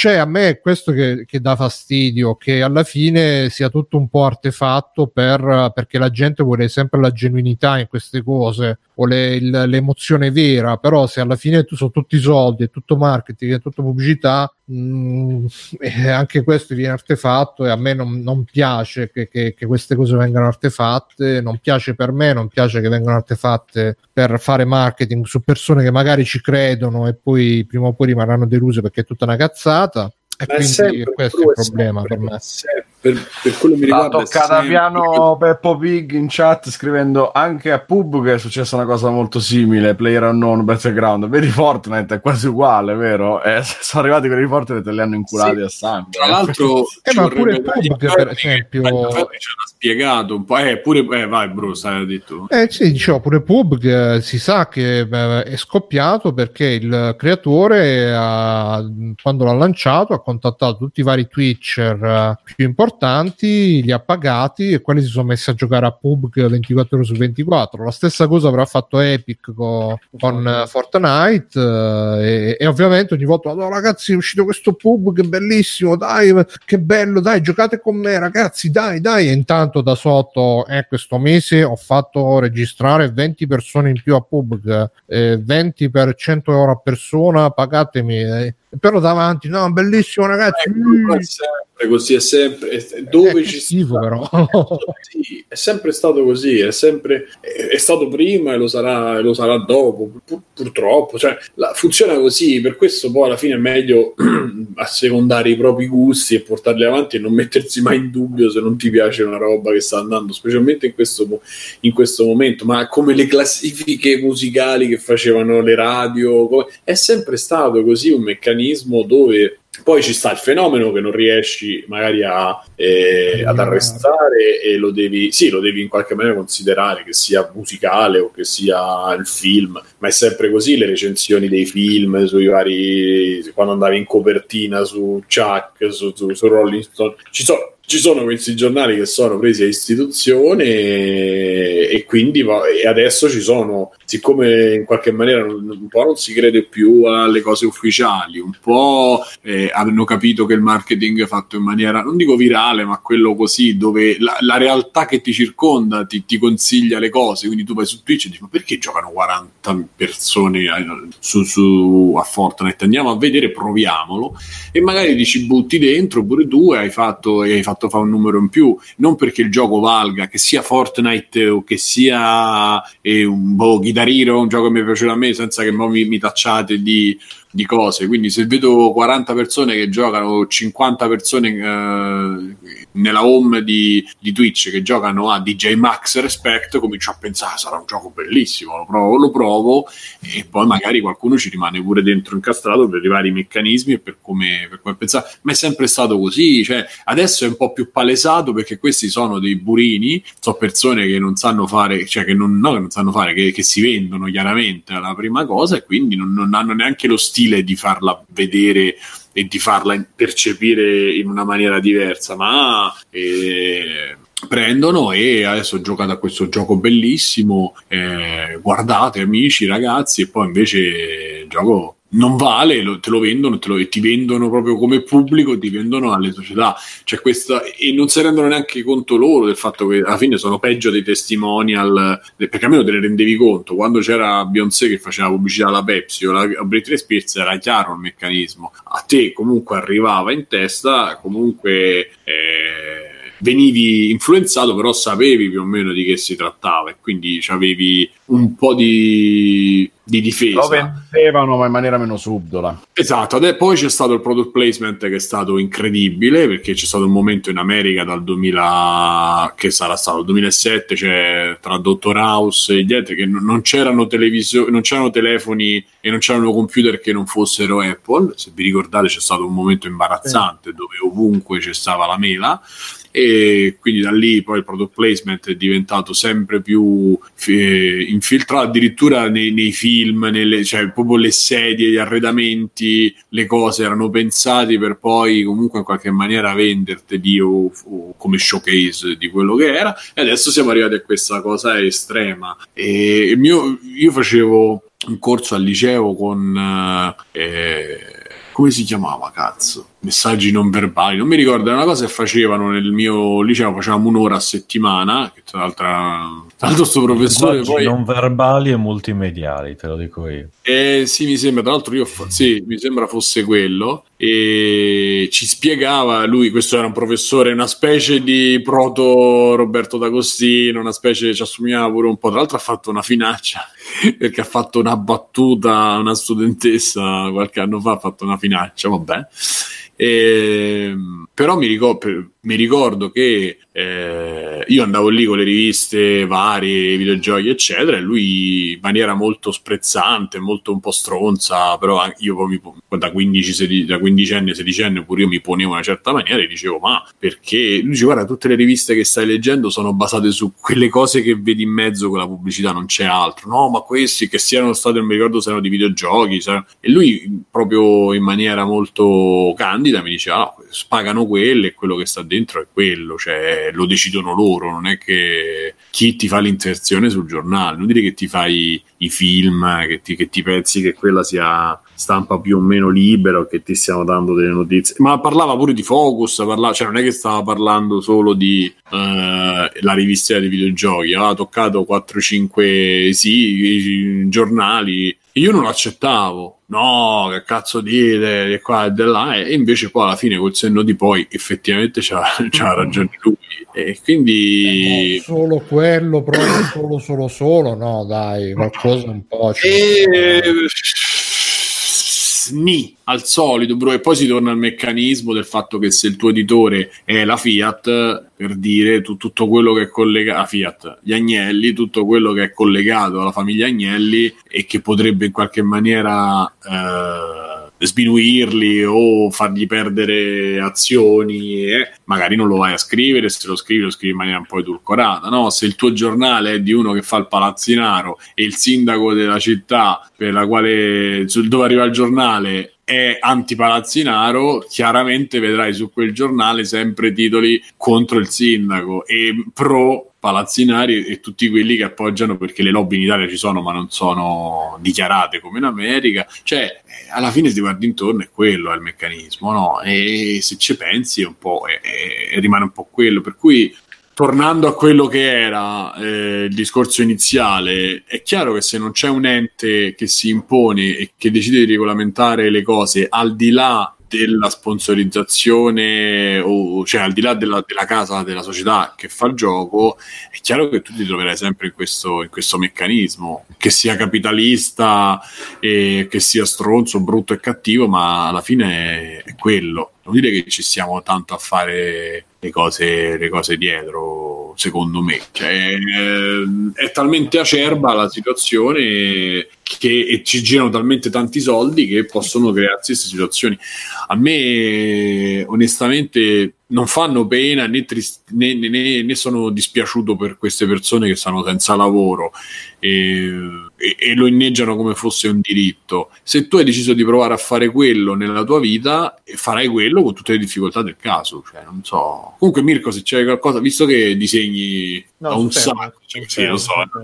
Se, se ti sei fatto un'idea al riguardo No, beh, metto, cioè, probabilmente nei panni di, di sta gente, cioè, che si trova la, la loro fonte di reddito, di, sostan- di sostegno e tutto, sostentamento e tutto, così di punto in bianco, tagliata per decisione completamente imparziale, insomma, eh, immagino che non deve essere una bella cosa. È chiaro che, secondo me, poi molti di questi ci sarà un ristretto numero che farà soltanto, ovviamente, Heroes of the Storm, queste robe qui. Molti altri ne giocheranno più di uno, immagino, almeno mi, mi, sembra di vedere che molti ne facciano più di uno di gioco proprio per, anche per, magari per situazioni del genere, oppure perché è una cosa talmente volatile, talmente poco de- definita che io immagino loro siano i primi consapevoli che certe cose durano finché non cambiano le regole, non pacciano, non cambia qualcosa in un delicato equilibrio, però eh, effettivamente ragazzi c'è, qui c'è tutta una serie di, di robe da tenere in considerazione dei, dei giochi che non è cioè, ci sta anche che ormai il modello Blizzard sia, sia, superato. Cioè,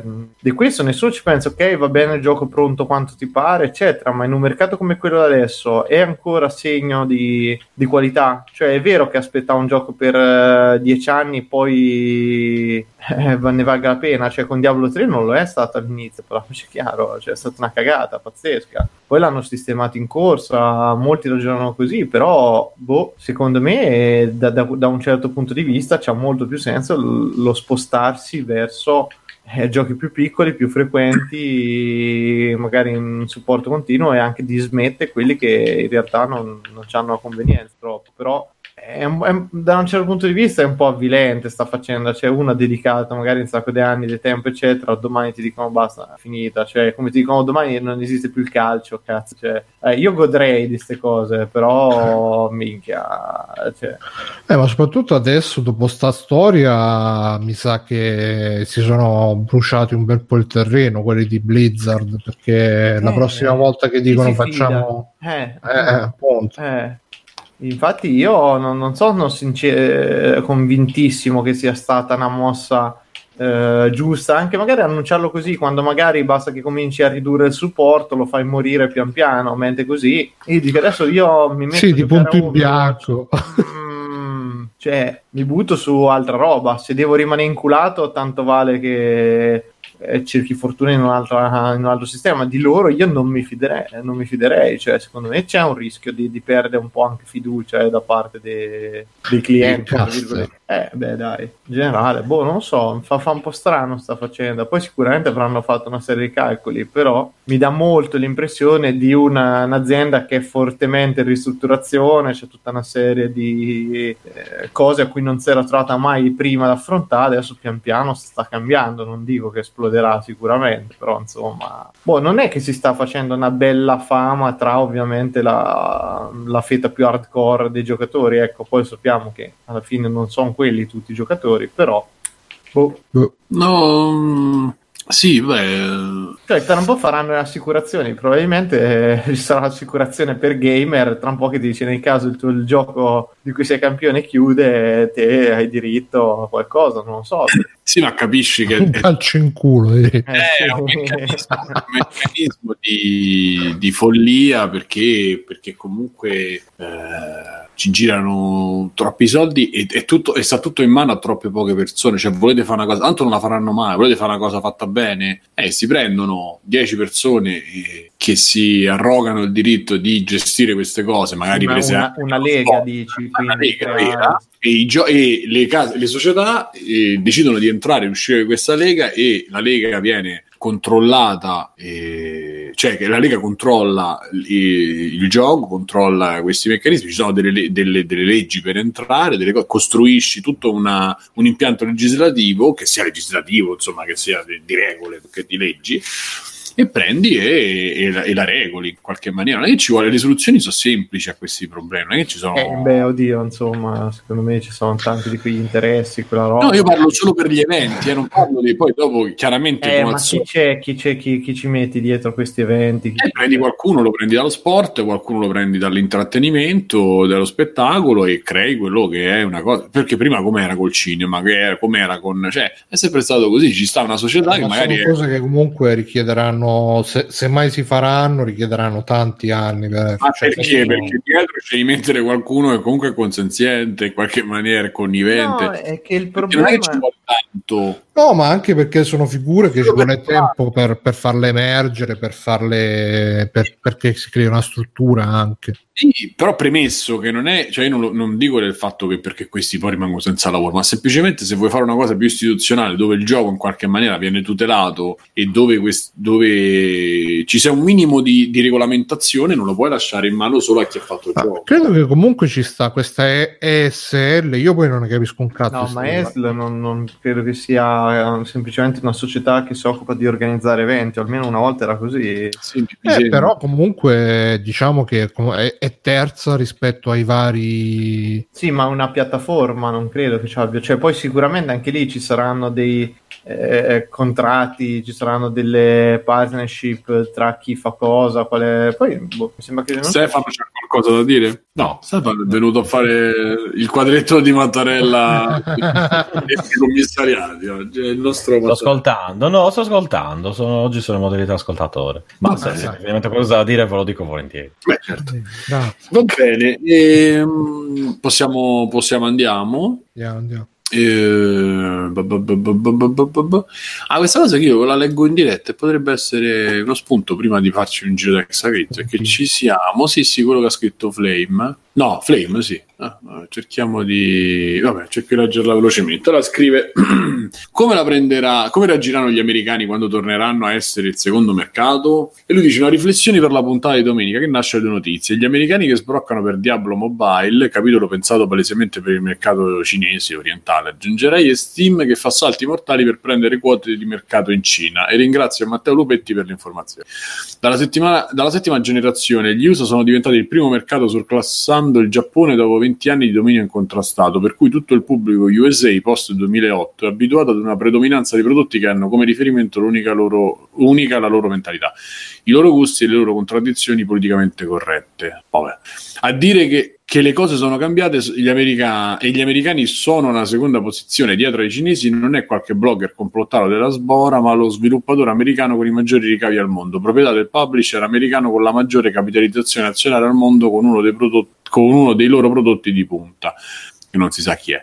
In aggiunta, in aggiunta a ciò, la cinese Tencent, Tencent, possiede il primo store online cinese WeGame, che ha 200 milioni di utenti in patria, più del totale mondiale di Steam, Riot Games, ovvero League of Legends, Super... veramente sono cinesi Riot Games? Riot, Eh, cioè, sì, al sotto 40%. Non mi ricordo se sono, sono completamente. sono inglesi oppure- di origine. Eh. Io un amico che lavora lì e, e sta in eh, Sono stati comprati da sì, te. sono stati sì, comprati, sono stati comprati dai cinesi Ovvero League of Legends, Supercell, quelli Ma di tra Clash l'altro, Simone, tu, tu forse non, non- Però Tencent c'ha eh, Riot Games, c'ha partecipazioni, c'ha il 40% di Epic Games. C'ha, eh, sì, sì. Ah, scusa, scusa, vai, vai. Legends, Supercell, quelli di Clash of Clans, quote di Activision, Blizzard ed Epic, il che teoricamente potrebbe portare alla creazione di una piattaforma che li riunisce. Siamo, siamo sicuri che tutto l'astio della BlizzCon nasca perché hanno presentato un Diablo Mobile e non perché ha detto ai fan più hardcore che sono diventati una seconda scelta? Esattamente quello che hanno fatto i Metallica con l'Od. Oddio, non è solo un disco che fa schifo alla merda dei lebrosi, ma un insulto a tutti coloro che li hanno supportati. Quali saranno le conseguenze secondo voi? Salutiamo i nei nostri brother of metal. Cioè, noi europei siamo esterofili, quindi non ci facciamo tante seghe mentali sulla provenienza dei prodotti se sono di qualità alta. I giapponesi sono autarchici, hanno un rapporto di odio e amore con gli americani, un odio atavico verso i cinesi che continua da oltre mille anni. Ma gli americani come reagiranno al doversi immedesimare in un'altra specifica etnia? A dover vedere ridimensionati gli aspetti socialmente impegnati o politicamente corretti per non perdere il primo mercato? Torneranno a, far- torneranno a fare versioni localizzate dove ci saranno da un lato anche per gli europei Marines patriottismo patriottante, quote rosa, nere, gay, vegane e dall'altro contenuti che seguono le direttive di Pechino, il che è relativamente facile per progetti piccoli e medi, ma per quelli più grandi, infine un GTA, un Red Dead Redemption, TES, non lo so, Elder- Elder Scroll. Elder Scroll o Fallout avrebbero lo stesso appeal se ambientati a Pechino, Hong Kong durante la guerra dei tre regni.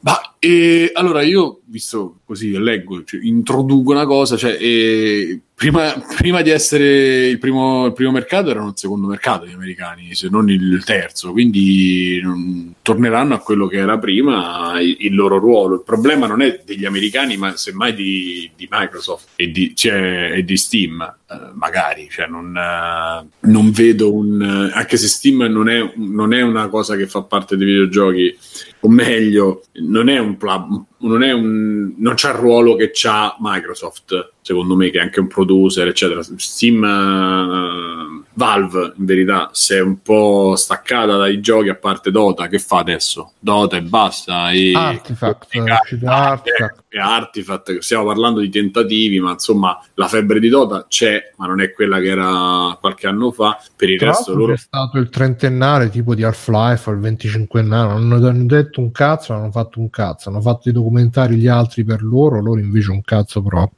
Punto. Quindi cioè, capiamo che, che ormai Steam con i videogiochi, c- Valve con i videogiochi possiamo dire che non c'entra più un cazzo se, no, se non eh, che, che li, che li compra, li scambia e, e guadagna su quello, sul lavoro degli altri. Quindi, il problema sarà per chi, per il mercato che si è creato appunto a- a- attorno a questi giochi competitivi, super competitivi che hanno aperto un nuovo mercato e basta perché i Twitcher eh, americani si sposteranno sui giochi giapponesi e- o europei, quello che è. E il mercato europeo prenderà da tutte e due, che tra l'altro forse è quello un po' più fortunato perché c'ha, secondo me, perché prende, poi riesce a prendere un po' da tutto, e proprio per mentalità, e, e non perché siamo esterofili, secondo me, ma perché siamo più abituati ad avere una mescolanza di etnie in mezzo. L'Europa comunque ha tra colonie, pre e post colonialismo, migrazioni, cioè dall'Africa lì, eh, le Indie che erano roba comunque inglese, eh, insomma, con tutto quello che abbiamo avuto di melting pot, secondo me è, è più anche mentalmente, non è una questione di esterofilia, secondo me, eh, siamo più predisposti. E, quindi non è che come, come, come utente l'americano tornerà a essere un utente un, un utente di seconda scelta, come dici tu, ma sarà comunque onnivoro perché i Pokémon vendono in America come vendono, anzi forse vendono al pari di quello che vendono in Europa, non so in Giappone, ma insomma le console, ameri- le console cine- giapponesi hanno sempre venduto perché tra PlayStation e Switch. In America non è che si, si fanno lesinare, non capisco, onestamente non, cioè il problema lo vedo solo per chi, per i publisher, problema, non lo vedo il problema, sapete che io sono solo contento se, se torna l'ondata di Giappone e, e arresta un po' sta monnezza che l'America ha fatto dal 2006 in poi con 360, influenzando un po' anche quello che è stato il videogioco in Europa, perché comunque è chiaro che hanno influenzato un po' tutto il mondo. GTA e Red Dead Redemption Red rimarranno quello che sono stati da 10 anni a 15 anni, anche 20 anni a sta parte, perché non, non mi ricordo che le cose erano diverse da, da GTA 3 a GTA 5, non, non vedo tutta questa differenza, onestamente, non so voi. Insomma. E... Eh, un pochino sono diverse. Eh, un po' sì. No, più che altro... Graficamente. Questa... Beh, sì, ma tante piccole. No, no però è vero. Tu pensa che hanno dichiarato che non hanno il coraggio di pensare a un GTA 6 fatto sotto Trump. Cioè, a voglia se sono diversi perché è aumentata molto la parte più politica, tra virgolette. Sì, sì, no, però d'altro canto è sempre lo stesso gioco perfezionato. Quello, quello sì.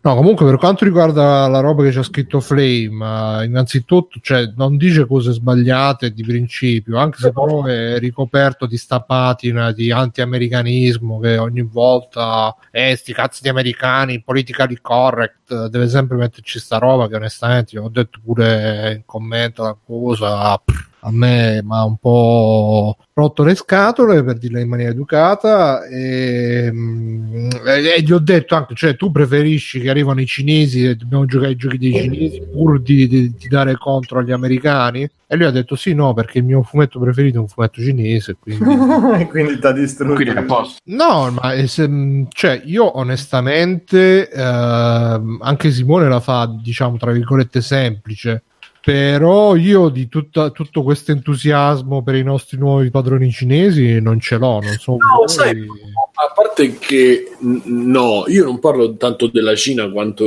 come hai sentito, ho parlato di Giappone. Uh, io non, non, credo che il ci... Giappone ben venga, però mi sa che la Cina è quella che... È, è molto diverso però perché se... Scusate un attimo, leggete un attimo, non so se voi vi sentite toccati da Riot Games quindi League of Legends, da Clash of Clans o Activision Blizzard e Epic. Cioè, non è che mi toccano in, in, per, la mia, per la passione che ho per le, le, cose che mi piacciono. No, no, Simone, però, per esempio, nel mondo del cinema già stiamo incominciando a vedere che si tiene sempre più conto di questo grande pubblico cinese, quindi ci mettono sempre il protagonista cinese, il comprimare cinese, la, l'ambientazione cinese, tutte queste robe qua inserite un po' a cazzo che... Eh? Cinese cinese. Sì, sì, tutte queste robe inserite abbastanza a cazzo che altro che la quota rosa, vegana, negra e tutto il resto. E, e quindi mm, ah, lo fanno gli americani, eh? Non è che nessuno gli ha chiesto niente. Gli americani nessuno gli ha chiesto niente, però boh, ma, magari a vedere hai ragione tu, non sarà poi tutta sta cosa, però no, boh, no, no, non sto sminuendo. Io onestamente per, poco, per, quelle poche volte che ho provato a, fa, a comprare qualcosa su Alibaba ho detto madonna che è sta roba, via via, andiamo da Amazon, ah che bello Amazon, tutto, tutto pulitivo, vado su Alibaba e uh, che cos'è? È, è, tutta la Cina proprio, mi, mi, mi, sa di una roba che boh, ancora non ci rendiamo conto che cazzo è questo paese. Per cui dipende al solito dalle zone, perché se vai a Hong Kong non, non c'è differenza con anche perché non è manco Cina quanto pazzo. Sì, sì, sì, però boh. Beijing, cioè, ci stanno delle città, ma il problema della Cina è proprio la cultura che hanno loro, che, che sono dei napoletani, però sono un miliardo. Madonna. Eh sì, detto detto, così veramente c'è da... Io ti ricordi, ti ti ho raccontato che io ci ho vissuto fianco a fianco per ore e ore e giorni. Cioè, veramente cioè, da, da andarsene su Marte. Si, si, si, scosa il naso a terra, c'è cioè gente fuori da, dalla realtà. E quelli erano quelli studiati, quindi figurati quelli i paesani. Ma poi non so se avete letto, cazzo, non ho preso il link, non ve l'ho passato. C'è questo fotografo cinese che è andato a fare, è sparito perché so negli ultimi anni ha fatto un po' di foto in giro nelle fabbriche, nelle- nei paesi dove ci stanno questi bambini 11 anni col tumore alle ossa per l'inquinamento, cioè hanno fatto proprio un reportage e è sparito questo dalla circolazione, non si sa che fine ha fatto. Eh, Eh, eh, esatto, quindi c'è un, c'è un problemino lì anche di libertà di espressione. Ma i danni che sta facendo la Cina a tutto il mondo a livello inquina- anche solo di inquinamento, non ce ne rendiamo conto. Però il problema qual è? Che l'America, a quello che dici tu, cioè quello che stavo dicendo, che, non è che nessuno ha chiesto ai registi, a- cioè come produttori, nessun americano o europeo ha chiesto di metterci la quota cinese.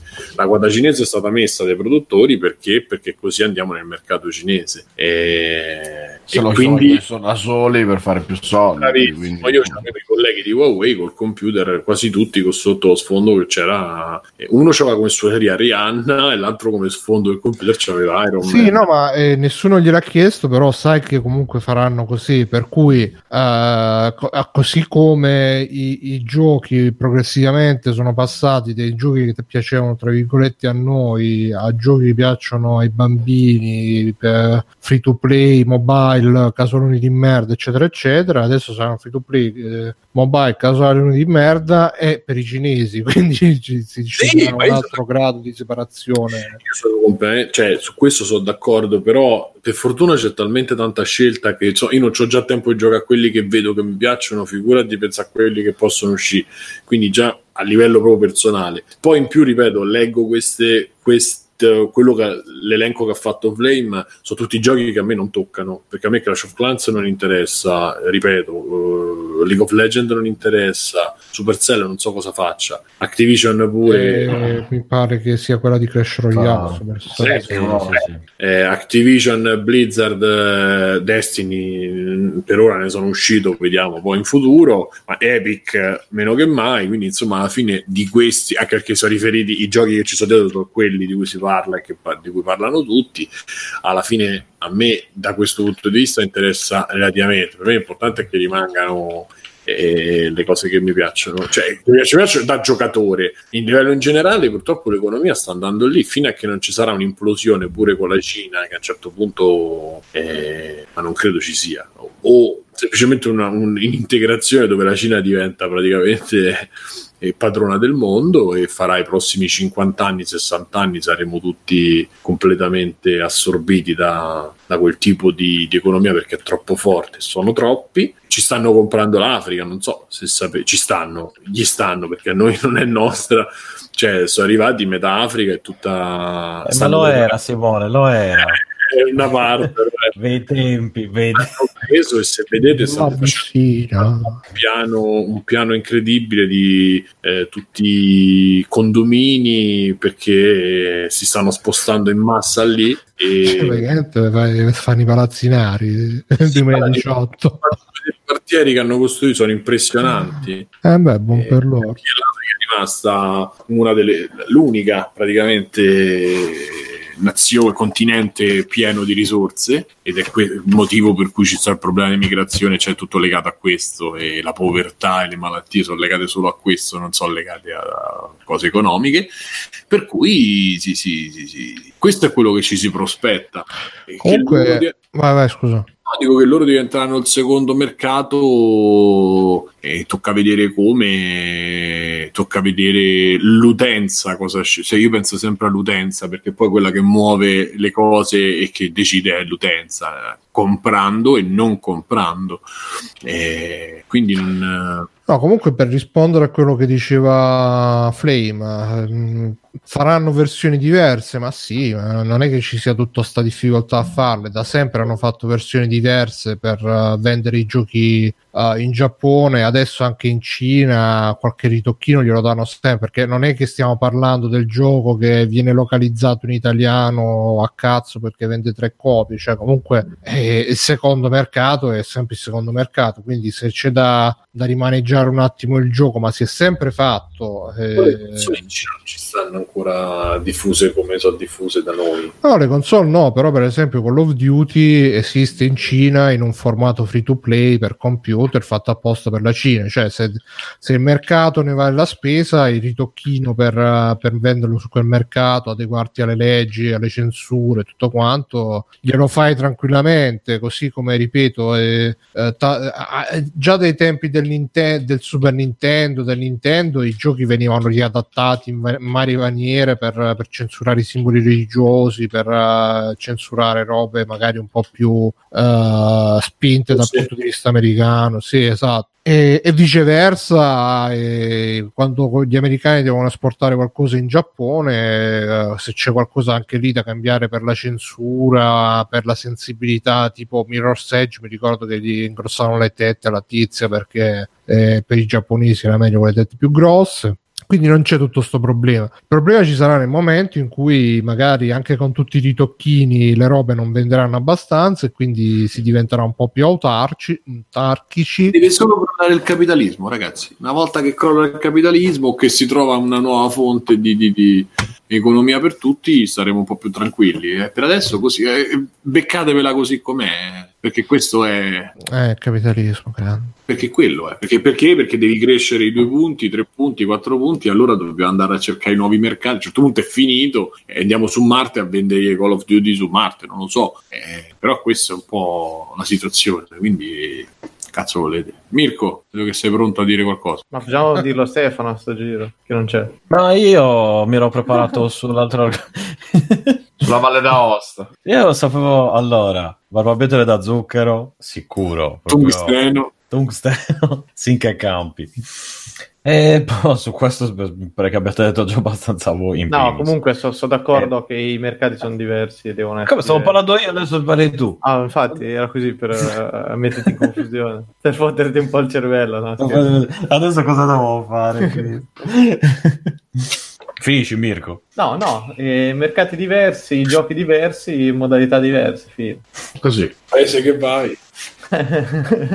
Come, come mi dicevano una volta al ristorante cinese quando gli chiedi cos'è, se, se ti piace buono, se non ti piace meno buono. Eh, eh? No, eravamo al ristorante cinese una volta, amica nostra gli ha chiesto com'è questo, nel senso come è fatto. E la, la cameriera, se ti piace buono, se non ti piace meno buono. E la, la saggezza millenaria applicata a tutto. Non me la sento di darle torto comunque, perfettamente ragione. No, Io mi chiedo come sia possibile che la Cina sia, cioè nonostante sia un- una dittatura, eh, nonostante tutto abbia un, accesso libero più o meno a tutto, senza grossi... Cioè nel senso lo so come è possibile, chiaramente, Eh. è una domanda retorica. Eh. Non è- Allora, eh, giusto per corollario, in questi, in questi ultimi giorni è stato bannato PUBG, mi pare anche Fortnite, per non Questo so che cosa bene. più... Come? Solo un bene questo. Sì, sì, e, e comunque sono stati bannati dei titoli di primo piano e altri invece sono stati ammoniti e dovranno fare dei grossi cambiamenti, cioè dovranno fare dei cambiamenti tipo in League of Legends ci sono eh, personaggi femminili troppo, troppo ammiccanti o cose del genere. E quindi la dittatura c'è, caro Biggio, solo che, eh, come ha detto Simone, sono napoletani e quindi trovano tutto per via traverse, probabilmente. Sì. no? No, no, quello sì, ma è un problema globale, appunto, considerando che hanno in, in mano mezzo mondo, non lo so. Io, io mi sento sin- sinceramente, se fossi nei panni dei vari razzisti e cose varie, senza fare nomi né altro, mi preoccuperei più dei, non dei cinesi del negozietto, ma, ma un po' anche di Beh, quello. insomma, insomma. Sì, sì, esatto, Dei del- della Cina in generale, come quella è un'invasione, non è, e- è no- non, non, appunto, non solo del negozietto, di tutto globalmente, mi preoccuperei, non eh, del negretto che viene col balcone. etnici, eh. Esatto, però quelli sono chiusi, i cinesi chiudono prima delle 21, capito? Non c'è problema. il negretto del col barcone, tra l'altro, viene perché in Cina ci stanno i ci- in, in Africa ci stanno i cinesi ormai. Quindi. Eh, Sta scappando dai cinesi, probabilmente, giustamente. E appena sbarca si, si ritrova davanti alla al porto degli altri cinesi. Dice, no, Eh, pure qua, finisce a Prato magari. Dice, no. Vieni, amico applicano, ti aspettavamo. No, e quindi sì, eh, le, questi- le altre questioni le avete già dette voi, inutile che le ripeta. Eh, le, le mie preoccupazioni personalmente, che come sapete però sono un noto razzista, eh, vengono più da questo e dal, dal sistema appunto capitalista classico, diciamo, applicato a una nazione come la Cina. eh, no, sta diventando Che- radio radicale. No, esatto, ma, no, stavo finendo questo- ma stavo finendo di dire, dato che io di queste cose non ne capisco un cazzo, io non, come dire, le mie restano paure che eh, e lì rimangono, ecco, non è che sto lì a... Comunque ci dice Peppo Ah, Pig che lui è di Prato. Ho trovato, il Peppo- video, ho trovato il video delle Ghost Town. Mo- mo li passo. Bravo Peppo, eh, raccontami com'è Prato. Eh, scri- scrivici un po', sei cinesi. Io c'è un post, eh, com'era, se Prato ricorda Erba. In realtà Eh, è cinese. Eh sì, Plato. E lo è stato per tutto il tempo. È sempre stato cinese. magari. E niente, quindi dicevo, io di queste cose non capisco un cazzo, mi tengo le mie paure, buon divertimento. Se Ma qualcuno più che vuole altro- smentire o confermare, però io sono... Più che altro imparare l'inglese si fa, imparare il cinese è un attimo più complicato. Ma eh, ti, ti dirò che il problema Vabbè, che mi spaventa di più non è imparare il cinese quanto mangiare cinese, perché le uniche volte che io sono stato in ristoranti cinesi poi sono stato male davanti e dietro. Pensi che loro si mangiano quella roba? Io invece i ristoranti cinesi sempre apprezzati. I cinesi quando... Cioè, io li portavo al ristorante... Sì, i cinesi li portavo al ristorante cinese e loro facevano il messaggio segreto e usciva il menù, il menù segreto. Meno vero. Il meno dei tagliapietre. E mangiavano come se ci fosse un domani i ravioli alla piastra. Quelli li mangiavano come se avessero dei problemi proprio di, di bulimia. Per il resto non hanno mangiato, non hanno toccato mai una cosa di quelle che stavano nel menù, per dirvi quanto mangiavano. Vabbè, quanto- ma magari sono robe buone che però non, non, non corri- cioè, se tu Però vai la, che la America- mangiano tutti i giorni, no? E quindi- No, no, ma cioè se tu vai in America ti fanno le robe là, le fettuccine Alfredo, che sono le Sì. fettuccine con le polpette dentro, Eh no, per per dirti che magari sono buone però, solo che sei italiano non ti mangi le polpette della pasta. Oddio, Io parlo, io parlando con loro ho detto no, questa roba non c'è, anche perché quelli sono pezzi di menù dal canton. questa roba la di pezzi- americani perché poi ci mangiamo. Esatto, no, perché metà sono, non so, cioè, quelli sono due piatti, che ne so, del, del canton, quei due piatti del, eh, come cazzo si chiama, cioè sono delle- de- hanno preso dei piatti delle regioni e l'hanno un po' italiani, no, europeizzati o comunque occidentalizzati, perché so, appunto sono diversi, loro mangiano molto meglio di quello che, che c'è nei ristoranti cinesi. Come i giapponesi, la gente giapponese mangia solo riso e pesce sopra, e invece mangiano cose molto molto più buone del sushi, ma molto più buone. E però così eh, ci danno Lo questo. conferma anche il nostro Dragnil in chat. Parlando con il proprietario del ristorante cinese, mi disse che in Cina non mangiano mezza cosa di quelle che vendono qui in cucina cinese, è un misto di culture riadattate per il gusto italiano. Comunque, Pensa se non fossero riadattate. comunque signore, sto vedendo il video che hai linkato, ci sono dei- dei- delle vie a tanto che sono uguali. eh. Eh, eh.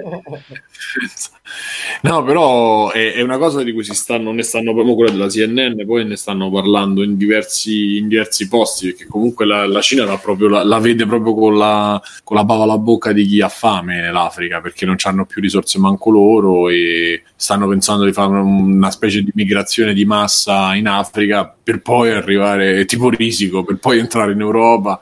Cioè, c'è, c'è un piano abbastanza, per me pure spaventoso, e noi continuiamo pure in Italia a venderci qualsiasi cosa tra il Milan e che hanno venduto mo pure l'Aprilia, non mi ricordo, hanno fatto una grossa vendita, una, più di una. Scusa, signore, a un certo punto nel video si vede la, la gente, che, la gente che passeggia per strada, sai, la tipica inquadratura della gente su marciapiede che passeggia. C'è il repertorio, sì. E, e ovviamente c'è il nero in primo piano che si, che si sta mangiando a banana. Cretino. Ah, vedete al minuto 1 e 18 qua. No, sono, sono tutti che camminano tranquilli. C'è questo, l'unico nero in inquadratura che si sta. Vabbè. Eh, eh, eccola là, sì, no? deficiente. Però vabbè, dai, eh, Alessio, fa- anzi Stefano, facci un extra credit, va. Eh, no, in realtà allora posso dire che ho provato, ma ne parlo velocissimamente perché eh, ne sto preparando degli altri. Ho provato un, un Euro Truck Simulator. Che hanno? Ebbene, eh, c'ho il volante qua, qua, adesso non si vede, ma c'ho ancora il volante qua dietro e i pedali qui. Ti ha chiesto che anno, quale? Ah, boh, il 2, non so Che quale. hai capito? sta? No, no, non ho capito, non ho capito, Non capito, non, non ho capito proprio niente. Bruno. Eh, dove siamo? che anno siamo? sta? Che anno, si- che anno siamo? Eh, non lo so perché c'è, c'è qualche differenza tra. Io ho preso il 2 e ho detto, boh, questo andrà. Beh, devi guidare un cazzo di camion, anzi, dei cazzo di camion, di cami. Come qual è il problema di camion? Cami?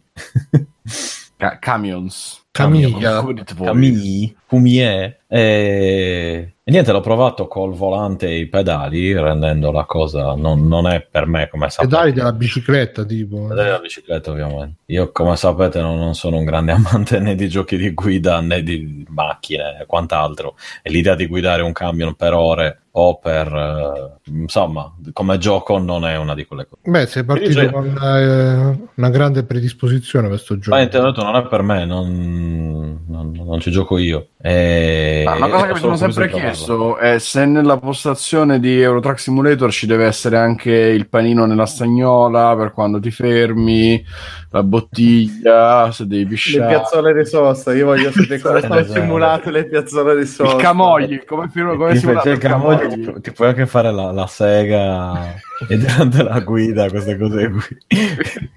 puoi andare a cercare le mogli, quelle un po', un po', un po' scuffate del, Ah, vedo che sei un uomo di cultura anche tu. Eh, comunque, eh, no, in realtà poi in certi, in, certi, in certi camion ti puoi girare perché hai la cosa del, del volante di girarti e puoi vedere la cuccetta dove dormire dietro. È abbastanza. Perché negli altri sei legato fatto. alla sedia, non puoi girarti. Come, com'è? No, no, no, puoi girare la testa perché devi vedere Nella realtà sei legato alla sedia, no? No, ma tipo, dato che il camion è grande, eh, devi, devi guardare con la testa se arrivano macchine quando esci dal parcheggio, come nella realtà alla fine. E se no le travolgi, puoi far morti, devastazione. Eh, Sì, ti arrivano, cioè nel senso, le co- allora le cose non si distruggono in maniera realistica, almeno nella versione che ho io, però è molto divertente far guidare me perché sono una pippa proprio colossale. Quindi inizio a guidare, esco dal coso e dico ma che ecco, non c'è nessuno, non si sente nessun rumore, ah, boh, preso sotto uno. Cioè mi, mi- mi- mi prendi, in pieno, prendi in pieno una macchina, ti arrivano delle multe, guadagni meno soldi, se prendi meno soldi puoi cambiarti di meno il camion e fare... è tutto Lo collegato. scopo è avere il camion con Padre Pio sul cruscotto. Eh, Più o meno. L'hai fatto in, in Italia? Con, eh, Sì, Ho- ho sì, fatto con la, cro- con la- la croce con i led, ste robe qua. con l'aerografo sul lato Sì, del... esatto, Ho fatto quello italiano, ma, Massimo ah, non so, rispetto per i camionisti, però. ma non so Per i perché, camionisti sì. ma non so perché ho, sono- ho- ho iniziato da, in Svizzera, boh. Così. quindi ho fatto dei, dei- dei tratti che ricordavano effettivamente quelli reali nei dintorni di Zurigo. Il mio obiettivo era arrivare sino, sino alla Cagliari, alla Sardegna. Eh, immaginavo. Cioè, il, Veramente. il tuo sogno era tornare in patria con un camion. Con un proprio. camion, eh, guardate qui. Eh, guardate lui, è andato in Svizzera, ha fatto i soldi, ora un camion. Ma poi non è che ci lavoro, cioè, Sono un una camion, persona importante Sì, adesso. sì, sai che quando torna col clacson. Perché mi faccio la sega, ovviamente. Che è il cazzo di fuori. ovviamente. nel mio immaginario comunque eh, eh, però non- no, a quanto pare non- la Sardegna in Eurotrack Simulator 2 non è contata come Italia Ma come non c'è- realtà O forse, o forse semplicemente perché non puoi andare sott'acqua col camion. No, ma c'erano altre cose che magari erano raggiungibili, tipo co- col traghetto, ma era una roba, cioè, tipo senza cutscene, che tu ti faceva così, caricava e tu finivi lì. Sardegna non c'è un cazzo, cioè non c'è- Comunque dicono. Biggio, io ho sentito dire che questo è un gioco perfetto che ti metti, metti sotto un podcast, una roba e vai tranquillo. le ore. Ti puoi mettere anche, cioè ti fa scegliere gli MP3 dal tuo PC oppure le radio, quelle online, tipo Radio Track USA con le cose Madonna. Vabbè, io comunque. Il mio... Allora, io ho notato una cosa in primis che. Chiedo non- non si può mettere i poster nel cane. quello- quello è un problema. Il calendario. Devi, no? devi scegliere fra Giorgia Palmas e Federica Fontana. No, no, Sì, il, il, questo è oltre- il calendario di Selen. Cioè, questa è, porca puttana, questa è oltre proprio le cose se piacciono appassionati. Cioè, questo è proprio oltre. Non, non- posso dire, non, non posso neanche parlarne decentemente perché io sono, volevo solo dire che ho provato un Euro Truck Simulator con eh, tutto l'ambaradan. Eh, Che ho, ho preso anche l'ambaradan. Non è quello. Ma scusa, il volante so- lo sei comprato apposta per Simulator? No, l'ho, l'ho regalato, ce l'ho io adesso, ma è un. Te lo sei regalato a te stesso? No, non l'ho regalato a me stesso, bro. Che se lo meritava. Perché me lo meritavo. E... Però no, era boh, un'esperienza abbastanza mistica. Ma cazzo, Ma io- ti devi vergognare. Cioè, io, se, io per qualsiasi altra roba direi che cazzo di spero, però per fare il simulatore di camion, cioè che c'ha tutta una tradizione da Grosso non- non Chinatown, sto Mario. Brega. Non è davvero per me, Bruno. L'ho regalato a Natalie, eh, che, che ha una patente per guidare i camion, quindi a differenza. Sì. Quindi, eh, oh, comunque, eh, e, quindi non è che me ne anzi, cioè, figurati. La cosa più maschile che posso fare è finalmente guidare un camion finto. Quindi eh, lei, lei guida il camion eh, e tu prepari da mangiare Eh, per i viaggi. Sì, sì, più, o meno. eh, Prepari i manicaretti. sono, ro- io, sono io quello nel poster, capito? Sono, sono che figata, ci stanno anche i caselli che devi aspettare che si alza la... Ah, Ma, da, pensa, oh, ma ci sono tipo le code di 9 ore in cui tu devi stare lì Ma e a per 9 seconda de- ore della quantità di realismo puoi avere appunto la pioggia, condizioni climatiche, i, i lavori in corso che ti rallentano, perché tu devi, eh, essendo abbastanza realistico, tu devi consegnare delle cose in tempo. Quindi se tu vai eh, in certe autostrade, in certi orari, c'è traffico e quindi non puoi andare, e in ogni caso non puoi andare a certe velocità perché è comunque un camion, quindi sei fermo lì. E in altri Quanto casi- ma non lo so, dipende. Adesso ho provato c'ho Non è lo, tirato lo. Scania, l'Iveco, quelli proprio Madonna, classici. Il mio sogno è il torpedone, quello con scritto Casborer.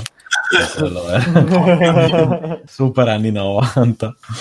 E quelli lì, non mi ricordo quanto è che ho fatto al massimo, forse 100, 110, perché il problema è che con questi cosi giganti, se c'è una curva, roba così, tu hai tipo 12 marce, quindi tu stai lì a Mm. cambiare marcia, cambi marcia e poi appunto mi ha, mi ha spiegato Però vai dritto. devi- Così- No, no, no, vado- un po' vado dritto, però ci metto un po' a salire di giri sta cosa, perché pesa 200 miliardi di tonnellate. Quindi, quindi questa cosa qui, fai, sbagli una curva, ti schianti, cioè proprio così. E allora io mi sono trovato nella situazione de- del camion che era ribaltato, ho dovuto ricaricare tutto, perché non c'è un tasto, almeno non ho trovato un tasto per, per caricare, per girare come in Carmageddon. Io che il mio concetto di guida è fermo a Carmageddon 2, più o meno.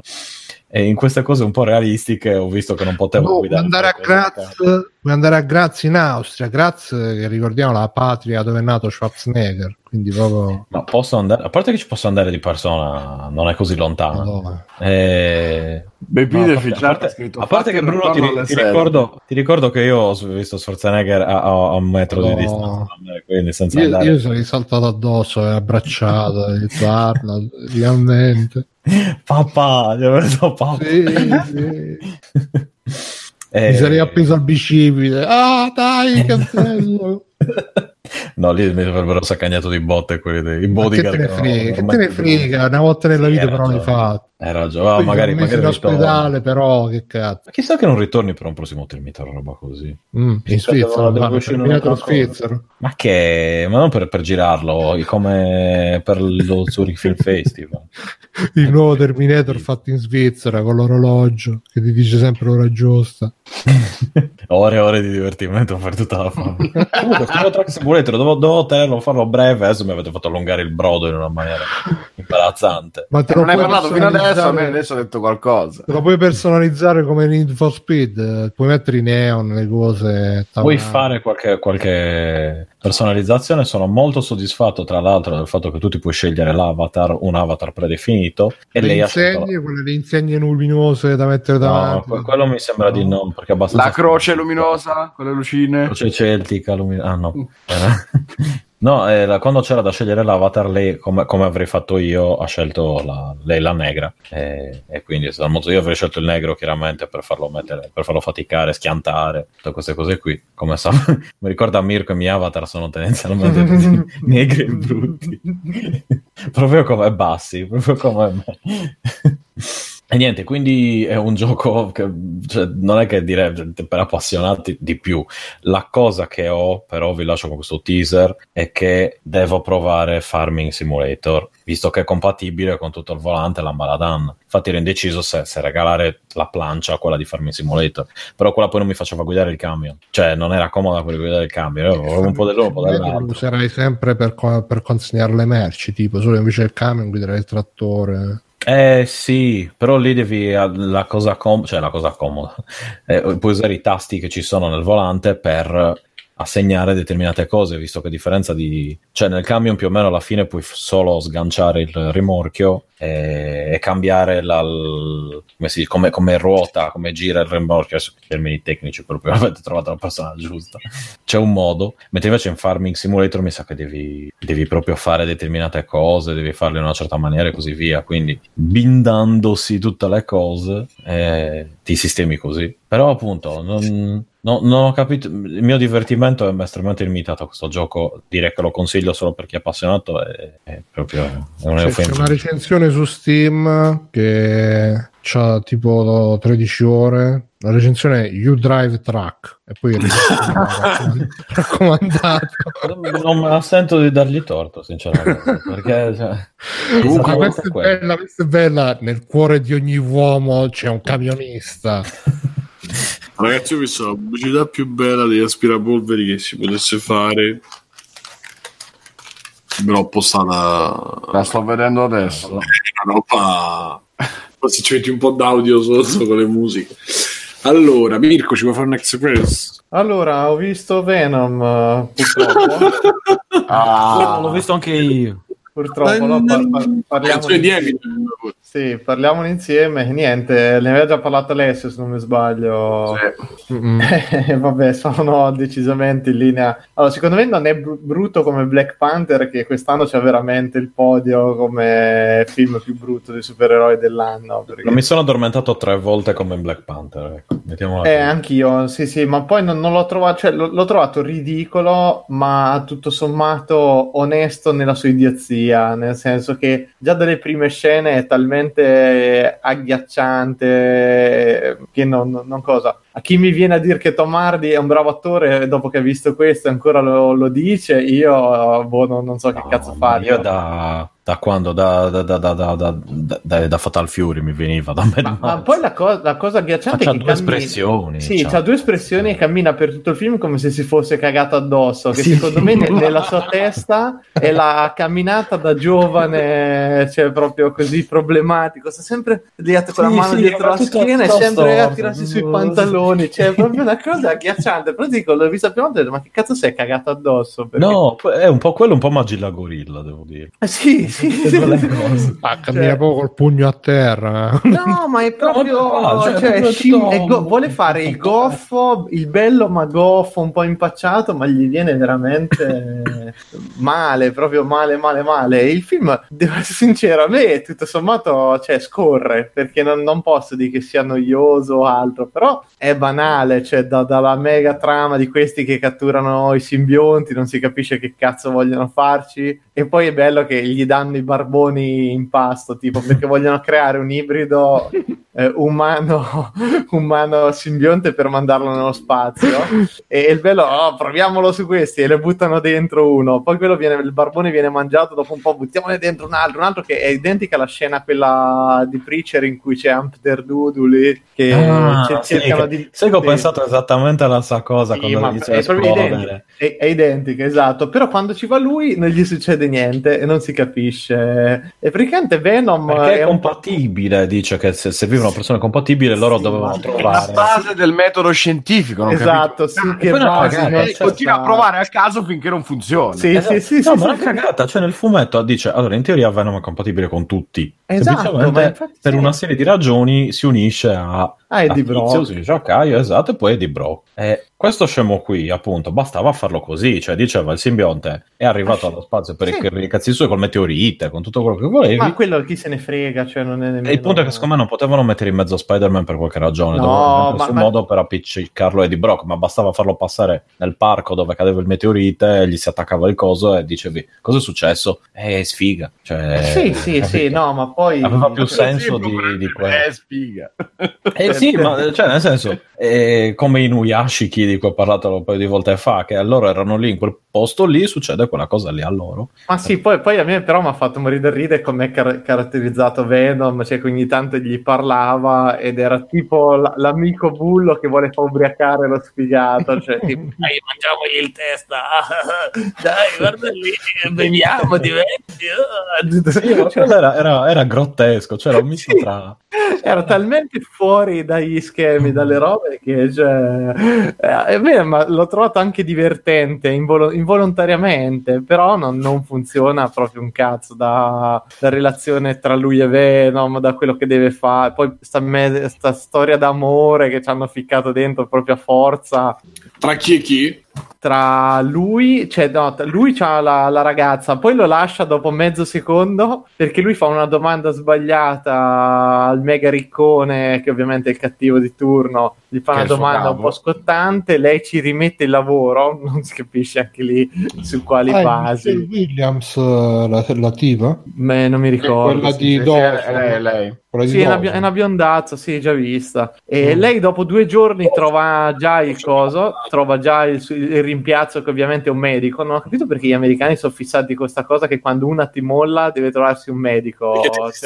sistemi. Sì, però boh, vabbè. E dopo due, due ore anche viene lasciato ovviamente come il solito sfigato che lì... Ma tu l'hai capi- capito perché il me- cioè perché, perché No. i sociati? Perché, cioè, nel senso, se- io, io ci ho provato un po'. No, ma in... allora, loro si lasciano perché eh, lei- lui ha fatto perdere il lavoro anche a lei. Sì, no, sembra sì. di sì, cioè perché lei Ecco, lavora... ma- Perché lei gli Perché aveva dato lui era entrato, no, lui era entrato nel computer di lei per trovare dei cazzi per riuscire Ah, a è vero, ne ha notte, Oh, esatto. Che Eh, ma solo... considerando che, faccia- che fanno tutti e due giornalisti, mi sembra anche comprensibile che quello fa- cerca di- cerchi di fare il giornalista. Sì, ma infatti, ma no, ma infatti Sì, è- è- c'è tutta quella motivazione lì. È, in- È come se uno delle iene, la moglie di uno delle iene, lo lascia perché è andato a rompere i coglioni a qualcuno. Che cazzo sono le iene? Cosa vuoi che? Ragazzi, Sarebbe una novità se avesse rotto i coglioni qualcuno. Aver fatto Stasera, genere. stasera parte il documentario, partiva il documentario Italian Politics, non so se avete Eh. visto. No, non lo voglio vedere. Praticamente questo si è infiltrato come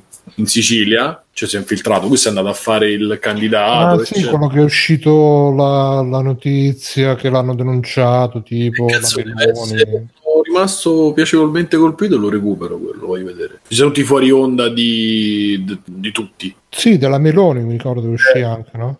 Comunque, Vabbè, niente, to- tornando Venom, eh, è una, una cagatona, cioè, micidiale. Guarda, ti sei divertito però hai detto a vedere. No, allora mh, ti dico, mi- ti, ti sorprende perché eh, allora molti dicono che è un film anni 90, ma secondo me negli anni 90 non erano così brutti. C'era Spawn, eh? Sì, sì, ma, ma Spawn era ingenuo e secondo me era quel grezzone che comunque eh, sconfinava subito nel trash. Cioè, eh, questo qui è proprio fatto male, nel, nel senso che non si spiega niente, niente, niente, tutto buttato lì. Mi chiedo se l'abbiano letto, se sta gente li legge i copioni prima di, di decidere. Cioè, io sono dell'idea della serie che tipo, oh, chi c'è a Tomardi? Vabbè, dai, cosa ha fatto? Ah, ha fatto Revenant. Qual è? Vediamo la parte di Revenant. tu questa da parte Tomardi Revenant. Aspetta, cosa ha fatto in Mad Max? Ah, ok, perfetto. Ok, dai, va bene. Li- È il livello attoriale che chiediamo noi questo film. Adomme, adomme, Dove- dove devi firmare? Come faccio? Cioè, è quello. E quindi, capito? Però io, cazzo, veramente mi- mi- ho cercato di immedesimarmi in uno che legge la sceneggiatura in cui c'è allora adesso salti con la moto, il simbionte ti fa crescere le braccia e prendi la moto e non cadi per terra o delle robe così. Mentre parli con quello, mangi la testa. Ah, bello, mangi la testa, che figata. Ma è così proprio. sì, sì, sì, sì, sì, sì, è così. E, e poi c'è Venom che... Eh, C'è anche. Venom che, che è, tipo, è tipo un misto tra Geralt e uno di quei palestrati che fanno solo la parte sopra del corpo e le gambe, le gambe piccole piccole. Telegram di Marella o Geralt? No, Geralt eh, di Rivia, insomma, quello di The Witcher. eh, perché è tutto grosso sopra, però con le gambine fine fine, no? Ma questo Sony comunque non è Marvel, vero? No, no, è Sony. Poi gli effetti speciali non sono fatti manco brutti brutti, ti dico la verità. Rispetto Sai che quando si picchiano Eh, non è brutto, vero? finale aveva Ah, quando c'ha tutti i cosi, sì, Eh, tutti, che si mischiano tutti i cosi. come Guarda, questo era il film che aspettavamo tutti dopo il terzo Ma Veramente un peccato comunque perché Venom secondo me è uno dei personaggi più riusciti e basta fa pochissimo per tirarci fuori. Ma è c'è vero anche Carnage nel film o qualcuno che lo ricorda? alla fine ti, ti, ti- No, c'è eh. cosa come si chiama quello che fa? Quello aspetta il pezzo post Eh, quello di micidiale. Zombieville sì, il tizio che eh, ha fatto di, di- di True Detective della prima serie di True Detective sì, come cazzo si chiama Eh, non, non Matthew Di McConaughey Harrison, l'altro di- di Harrison con la parrucca di sbirulino in testa Madonna. Quando mi sono girato ho fatto ma Ciao bambini! No, tutta sta parruccona riccia rossa, ma rossa, eh, ragazzi. Cioè, te lo guardi e dici, ma che cazzo gli hanno sì, ma anche lì non potevano trovarne uno cioè ci mettevano sai chi era perfetto per fare Carnage Eh, quello che ha fatto Rorschach in Watchmen Sì, sì, sì, sì, stessa Eh, roba no. che ho pensato uguale. Ho detto, cazzo, c'è lui, è lui. Eh. Perché secondo me Cioè, era è basato identico a quello del lui. fumetto è rosso lui di suo non gli devi Sì. mettere la parrucca orripilante Cazzo, ma lì Woody Harrelson con questo parruccone te lo guardi e dici, ma che cazzo No, è no. carnevale? Cioè, ma no, cioè, poi lo sai che quello è un pelattone d'antologia lo conoscono tutti quello sì, Eh, è vero. Non, cioè- lo- non lo puoi fare con i capelli. È come se adesso non lo con i capelli da, quei ricci perché non è che c'è i capelli rossi No, ma ragazzi, cercate ade- cazzo, fate cerco uno screen perché dovete vederlo. No, immaginatevi appunto una adesso per, chi ci ascolta non una può vedere il screen ah, la, la- davvero, eh, la- la parrucca con riccioloni rossi accesi Tipo- Tipo nella Vanoni. tipo- Eh, esatto, Sì. però è Woody Harrelson, quindi ma aspetta, ma no, no. E tu pensi a tutti gli attori che ci sono disponibili per fare lo stesso ruolo che l'avrebbero fatto perfetti, tipo appunto quello di Watchmen, che non mi ricordo il nome adesso, Ah, ma... con la faccia Quello. da pazzo.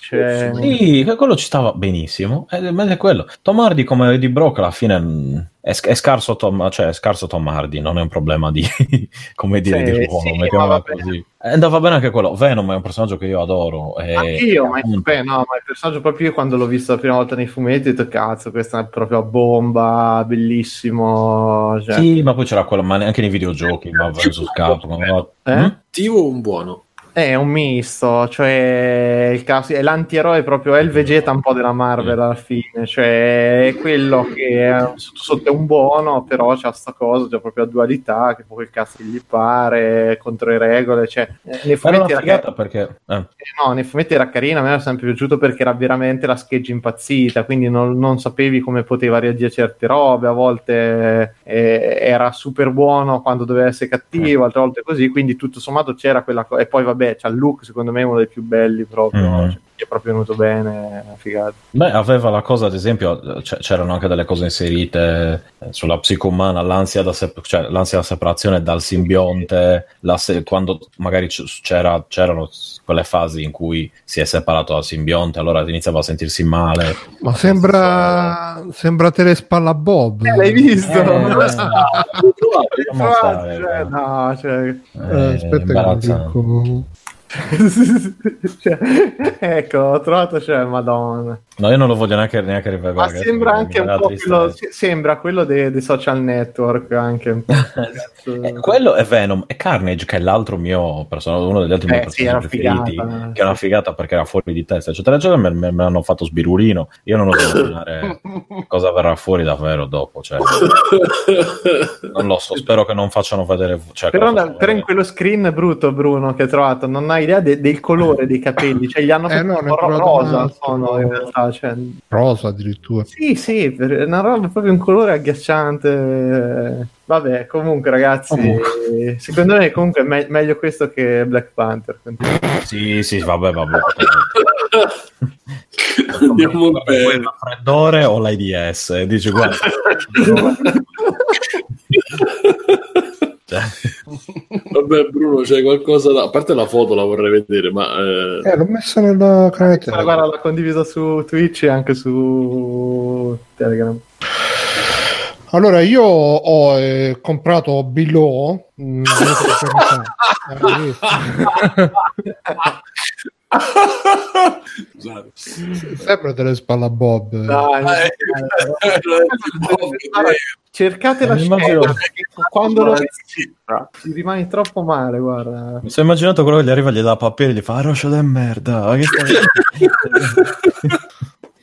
Vabbè, dicevo, mi, mi sono comprato Below eh, due giorni fa, che è quel gioco dei Capybara Games, eh, gli autori di Super Brothers eh, Sword and Sorcery, che però hanno fatto sempre senza i Super Brothers, che era stato presentato all'inizio della- di quando fu presentato Xbox One ed è uscito solo adesso. E praticamente questo gioco visto dall'alto, ambientato in questo mondo completamente buio, si vede l'introduzione che tu arrivi in questo mare di notte con queste onde nere che ti sospingono verso quest'isola disabitata. E tutto visto dall'alto da un'inquadratura molto allontanata, quindi l'omino si vede piccolino, armato di spada e scudo e con una torcia. È un po' un eh, lo so che è un cliché dirlo, però è un po' un Souls-like. Tu vai girando per quest'isola, poi entri nei dungeon che sono procedurali, però hanno delle caratteristiche in comune tra di loro. E quindi il primo dungeon sai che ci sono certe cose, non ce ne sono altre. Il quarto è ghiacciato, il quinto non lo so perché non ci sono arrivato. E sono numerati man mano che scendi perché ogni dungeon è sempre un po' più sotto, per questo si chiama below. E è figo perché eh, non ti spiega un cazzo, non c'è un cazzo di tutorial, ci- quindi devi capire tu come funziona tutto quanto, il crafting, eh, il combattimento, e-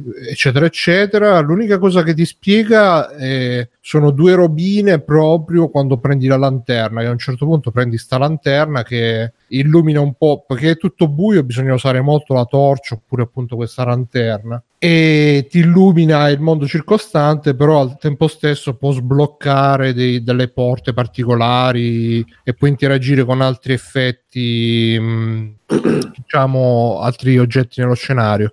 Scrive PDF i dungeon come nell'82, ma ehm, no, in realtà comunque è molto figo come atmosfera, è molto opprimente con tutto questo buio. E poi è molto anche misterioso perché non, non sai che cazzo, che, cioè, qual è la storia, la premessa, il mondo. E quindi quello ti tiene abbastanza incollato per vedere dove vuole andare a parare e spero che vada a parare da qualche parte che non sia solamente una roba procedurale all'infinito. Però è molto figo veramente eh, ogni, ogni scoperta cioè, ti dà molto il senso della scoperta perché ogni, ogni passo in più che fai eh, rimani sempre un po' meravigliato diciamo dal, da ciò che trovi ciò che scopri.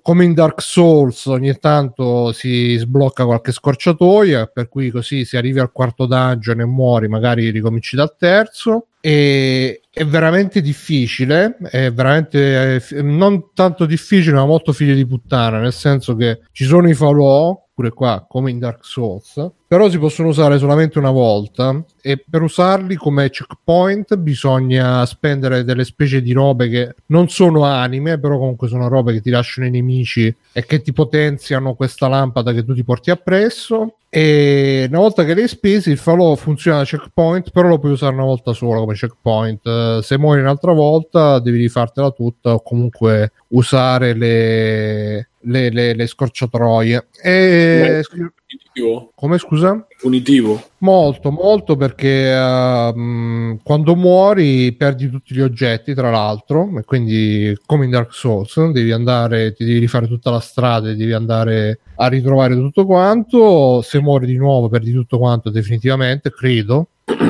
E, e quindi sì, abbastanza. Io ci riesco a giocare, mh, vado molto cauto, e però poi quando muoio magari ci riprovo, muoio un'altra volta e poi basta, spengo tutto. Però poi mi rimane quella roba di volerci ritornare per vedere un po' più in là che cosa c'è, perché appunto c'ha dalla sua che è molto molto opaco come, come gioco quindi c'è veramente quello che dico in chat la scoperta del piacere il piacere della scoperta e, e quindi che, che, non è una cosa che c'è più nei giochi ormai perché ormai esce un gioco già sai tutto già c'hai mappa tutorial FAQ e tutto quanto. Qua invece specialmente adesso che è appena uscito non sai mai che, che cosa ti puoi aspettare dietro l'angolo che cosa c'è che cosa non c'è. Lo consiglierei? Mm, non lo so. È comunque è molto d'atmosfera. Voi vedetevi un trailer se vi piace l'atmosfera è quella lì però tenete presente che può essere molto frustrante. Infatti io sto tenendo d'occhio cheathappens.com per vedere se quando lasciano un trainer che così ci vado bello sfedito perché oltre a, a essere come Dark Souls c'ha pure le meccaniche survival per cui devi procurarti il cibo se no muori di fame devi procurarti l'acqua se no muori di sete quando fa freddo ti devi accendere i falò non i falò, le pire di fuoco che ci stanno negli scenari, se no muori di freddo. E quindi è un po' un casino sopravvivere anche solamente perché appunto devi tenere conto di tutte queste variabili e il gioco di, di sicuro è molto parco con le risorse che ti dà e poi ci stanno anche delle, degli spuntoni maledetti, delle trappole a spuntone che se ti beccano muori in un colpo, quindi devi andare piano piano, vedendo bene dove vai, tenendo la torcia accesa, ti tiene sempre, però al tempo stesso non puoi perdere troppo tempo, se no muori di fame, di freddo e di sete. Quindi veramente sì, è punitivo, è punitivo per dirla in una parola, non è punitivo, ma è molto figlio di puttana. Quindi se vi piace ragazzi l'atmosfera dei trailer, eh, la ritroverete troverete nel gioco, però ehm, tenete presente che appunto è molto può essere molto frustrante. E um, musiche di Jim Guthrie Jim Guthrie, Guthrie boh, che è lo stesso che ha fatto le musiche di Sword and, Sword and Sorcery che consiglio molto caldamente perché ultimamente mi sono sentito le musiche, ho visto qualche gameplay, ho visto in particolare perché ha giocato il, gli scontri con i triangoli che sono una meraviglia e quindi lo consiglio per chi non l'ha giocato qui le musiche sono più, um, più sparse, più occasionali, spesso ci si ritrova solamente con i rumori ambientali e anche lì capitano scene che magari stai al buio, stai per morire di fame, allora ti fermi per sentire se magari eh, non senti i rumori di qualche topo, di qualche serpente per ucciderlo e mangiartelo e salvarti. Ci sono tutte queste situazioni un po' al limite, alla Bear Grylls, però di buio, di notte. Below, Below e niente, vedetevi il trailer se siete ragazzi che ah, come, com- come comandi combat- eh, combattimento è semplice ma risponde bene. Mm, quindi da quel punto di vista nulla da dire. Ci sono le schivate eh, al posto delle rotolate c'è uno scudo che parla robe non si può fare la parry però si può usare lo scudo per rompere la guardia dei nemici. Ricordatevelo quando incontrerete i nemici che vi parlano i colpi. E che dire eh, per, per, adesso mi ha abbastanza acchiappato, infatti anche adesso un po' è, è quel tipo di gioco che The Jump non è presente come in Game Pass su PC. Non credo, non credo, non l'ho neanche visto onestamente, probabilmente sì, però non lo so, su Xbox One di sicuro, su PC non lo so, io l'ho preso su Steam perché, perché sì. Below, Below eh, vedete il trailer e decidete, basta. Ok, Alessio? Io purtroppo non è stata una settimana piena, non ho extra credits, non ho visto niente, giocato niente, solo giocato un po' Smash, pure poco, quindi passo la palla a chi manca. E niente, io pure eh, volevo parlare del disco, vabbè vai, faccio velocemente, che se no stiamo qua che diventa vecchio. Eh, disco del Colle del Fomento ad Versus dopo dieci anni fanno, tornano questo duo rap romano che però ha influenzato tutta l'Italia perché insomma sono usciti nel periodo della golden age del rap volendo anche un po' prima. Eh, e diciamo che ormai loro hanno 40 anni, hanno un altro gusto, un altro modo di approcciarsi alle cose. Loro hanno fatto quattro dischi in carriera, hanno fatto Odio Pieno, Scienza WH che è il loro, il loro disco diciamo di punta, quello proprio che l'ha lanciati a livello italiano e non solo. E poi hanno fatto Anime Ghiaccio, che è quello del 2009, un po' più sottotono, usciti poi da, cioè, con eh, l'assenza, la fuoriuscita del gruppo da Ice One che era il, il DJ, cioè anche producer delle loro e delle basi, eccetera. Tornano dopo dieci anni questo, con questo disco appunto si Adversus che vuol dire contro copertina con una maschera mempo giapponese stupenda che però in teoria non, è, non sono mai intere le maschere questo tipo di maschere ma per, per, l'occasione l'hanno fatta intera e poi nel retro del disco ci sono altre immagini dove poi la maschera è spaccata e, eh, perché c'è tutta una rappresentazione, c'è tutta una storia dietro le, le maschere di guerra giapponesi disco molto più introspettivo rispetto, mi pare che Stefano l'abbia sentito anche lui disco sì. molto più introspettivo rispetto a quello che hanno fatto fino adesso, un po' meno yo yo, io sono il meglio del mondo, insomma, mm. classico approccio rap, ce n'è solo una di traccia così praticamente.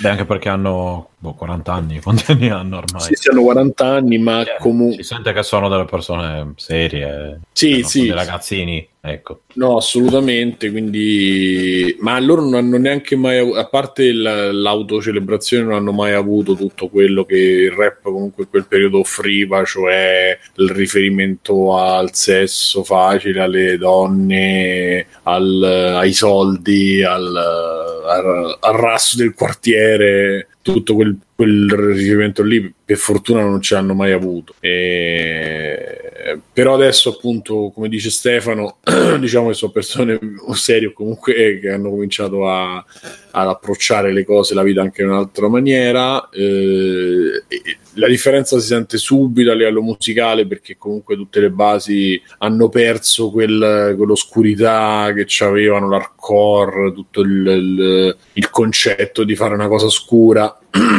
e incazzata col mondo, eh, ma si aprono un po'. Sonorità effettivamente molto diverse da tutto quello che hanno fatto, più, secondo me anche pure più complesse. E il produttore questa volta si chiama Crime, DJ Crime.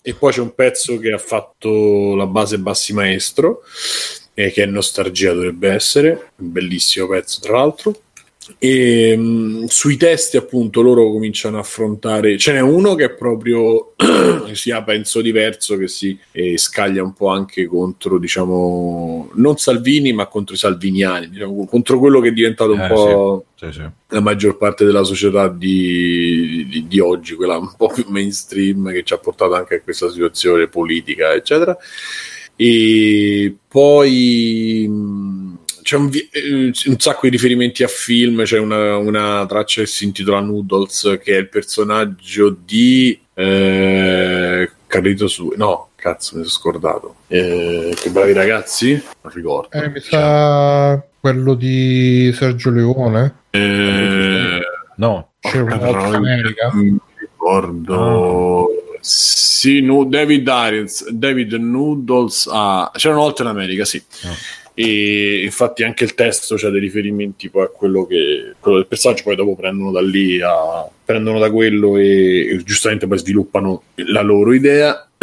E poi c'è un testo che è preso da c'è un testo sì il ritornello di una delle canzoni chiaramente non mi ricordo il titolo che è presa da questo collettivo che si chiama I Poeti del Trullo è un collettivo di poeti che scrivono sui muri appunto in zona Trullo che è una zona popolare di Roma eccetera che hanno fatto anche dei libri. Uno di loro si è staccato dal collettivo e comunque ha scritto una poesia. Allora hanno preso un pezzo della poesia che è diventato ritornello e poi hanno fatto il testo loro e diciamo che il rap appunto per l'età nostra potrebbe essere il rap per l'età nostra secondo me è veramente una ventata di, di freschezza perché quelli che sono rimasti a fare rap e non sono passati alla trap eccetera eh, hanno un po' la fotta che chissà che devono dire tu vedi Salmo che comunque è un uomo fatto e finito Fedez lasciamo stare che un rap insomma, diciamo, l'ha battuto molto poco. E che altro c'è oggi? Comunque, diciamo, la, quello che mi viene in mente di più è Salmo, che è rimasto un po' più fedele alla linea, ma che continua comunque con l'autoincensarsi. Ne... Poi c'è Gemita Heights, sì, che è un po' più adulto, ma neanche troppo. E loro si vanno proprio su, su, un altro approccio che è quello appunto della crescita personale, del, di quello che comunque hai del trascorso che hai nella vita è quello che ti ha portato un po' ad essere come puoi essere oggi eh, e quindi tutte le difficoltà che hai avuto ma anche le cose belle che nella, vec- nella ve- vecchiaia insomma nell'età adulta apprezzi di più di quello che invece non facevi in precedenza. Eh, ripeto, ci sono cita- sembra tutto, sembra tutto un. eh, le atmosfere mi ricordano molto tra, che ne so, Kurosawa, quello che erano i film giapponesi eh, e, i western, cioè c'è proprio dei rimandi pesanti, a parte il pezzo che si chiama Sergio Leone, ma poi c'è eh, tutto quel cinema eh, cult e, e tutto quel, quelle sonorità lì. Non so neanche se ci sono campioni, probabilmente questo non, non ho indagato, credo che forse ci siano, ma sembrano tutte cose nuove. Però devo dire che veramente suonano per suonare, cioè c'è proprio un'evoluzione che anche eh, musicale, anche di, eh, di ricerca, pure di come suona il disco, ehm, che mi ha fatto molto piacere perché a me davano l'idea di essere rimasti proprio quello che era dieci anni fa, eh, quel disco che è Anima e Ghiaccio che ha secondo me due pezzi belli, cioè sono tutti belli ma più belli sono due tre, eh, poi dopo... Boh, a me eh, metti- io, ero, io ero spaventato perché a me quel disco invece non aveva. Oh, cioè. No, a me non mi è piaciuto, però non posso no, dire no, che so me- non mi era piaciuto e gli altri invece un casino. E, e- e poi con questo ho detto, boh, cos- cosa, cosa saranno facendo? È trap anche questo di nuovo? Di nuovo? No. E invece, grazie a Dio. No, no, le sì, palle sì, sotto, cioè sono tornati con i coglioni più grandi di prima. Sì, sì, diciamo che potrebbero, potrebbero effettivamente far tornare un po' di scena rap come era e diciamo che ecco reggono molto il confronto con quelli che sono ancora rapper appunto e non trapper nel 2000, eh, Eh, nel ma- 2018 Ma, cioè, nel senso, quelli, quelli che hanno continuato a fare rap, o meglio, non so chi è rimasto che faccia e che, che regga il confronto con loro, perché sinceramente in Italia non vedo molta, molto confronto.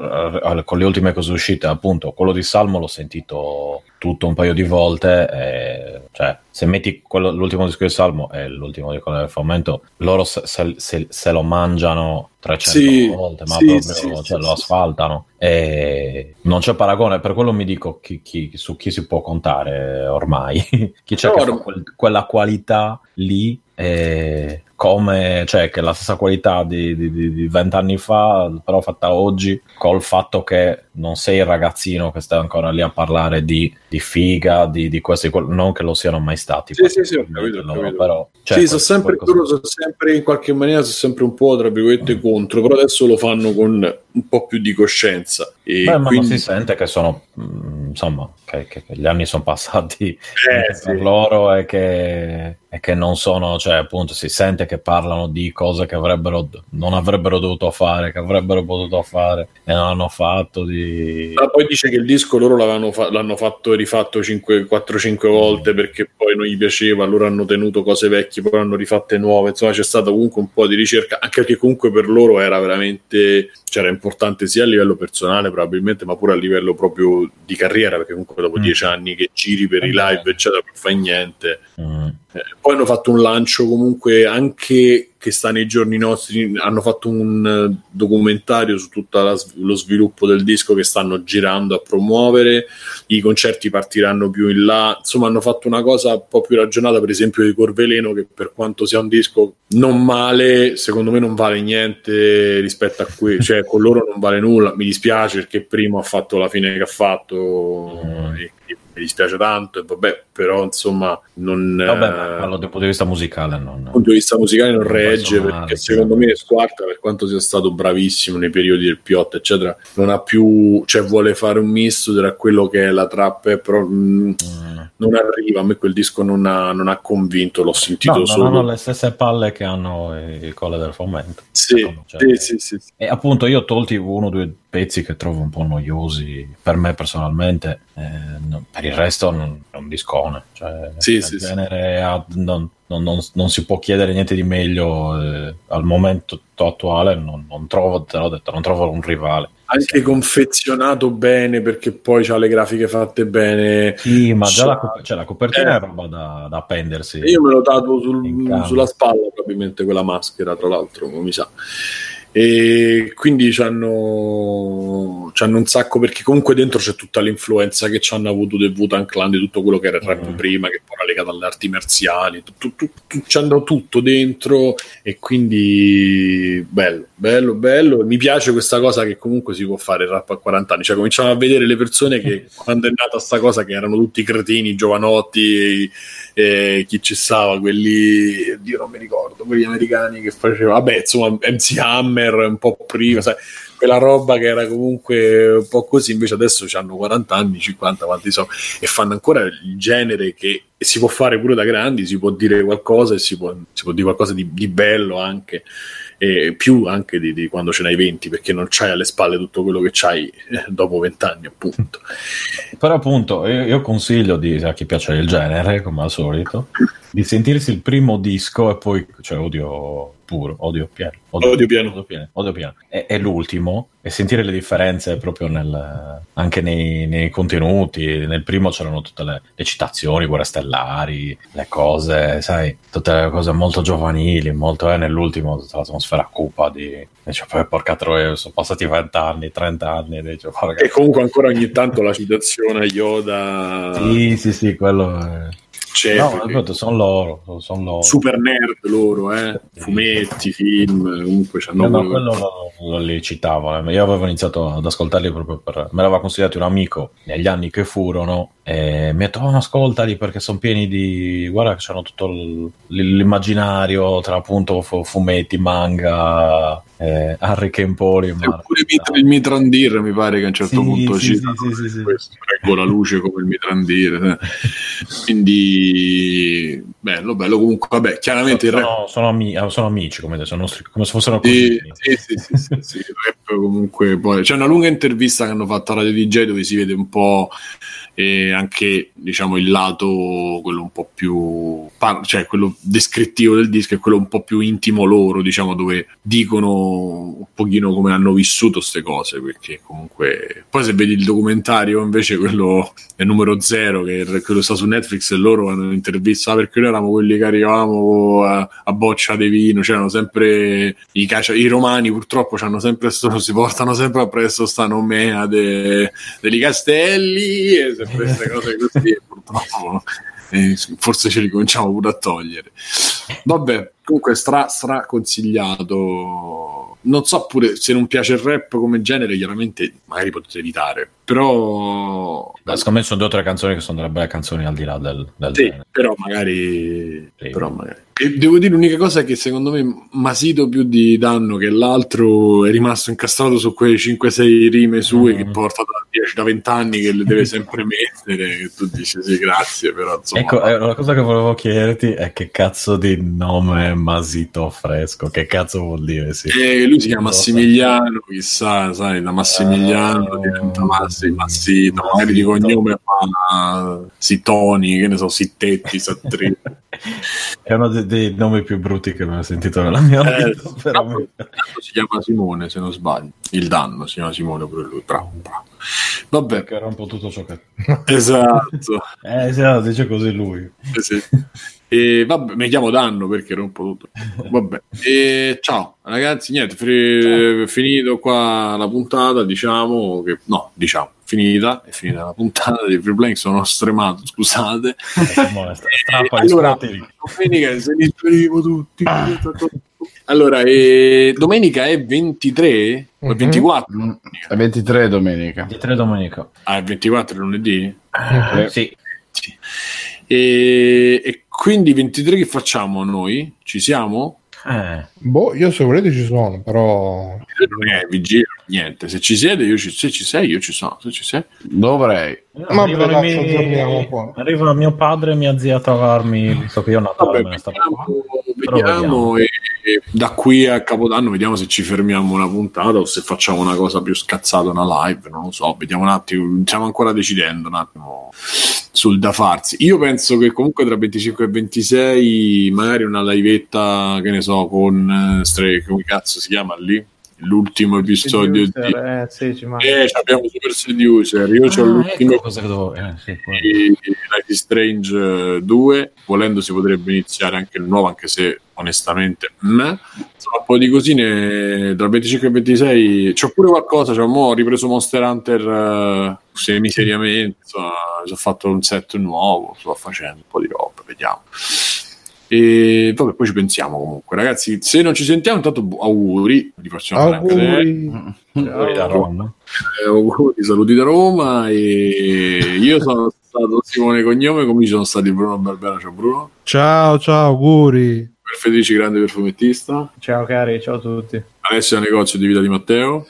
Ciao, buona Pasqua a tutti. Stefano Bigios. Ciao, ciao, ciao, ciao, ciao. Microsoft ci ha fatto la diretta, la regia e tutto. Vi abbracciamo e tutti, a- tutti agli amici della chat. Ricordatevi Free Playing eh, su Amazon, anzi Amazon su, su Free Playing. Non fate il carrello prima, ma fatelo dopo. Ciao, fate ciao. Ciao. Ciao.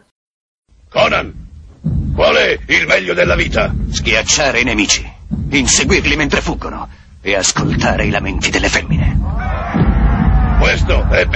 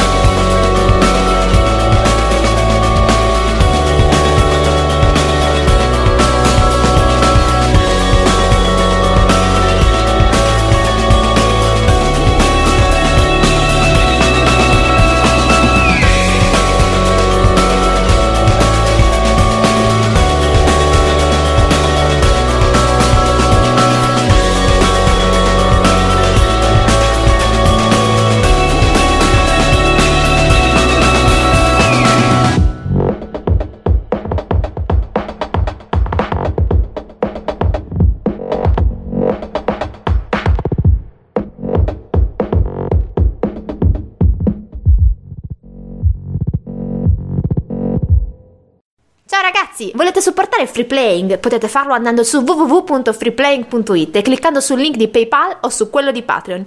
In più, Free Playing è anche affiliato a Amazon e riceve una piccola commissione sugli acquisti fatti tramite il banner Amazon presente sul sito.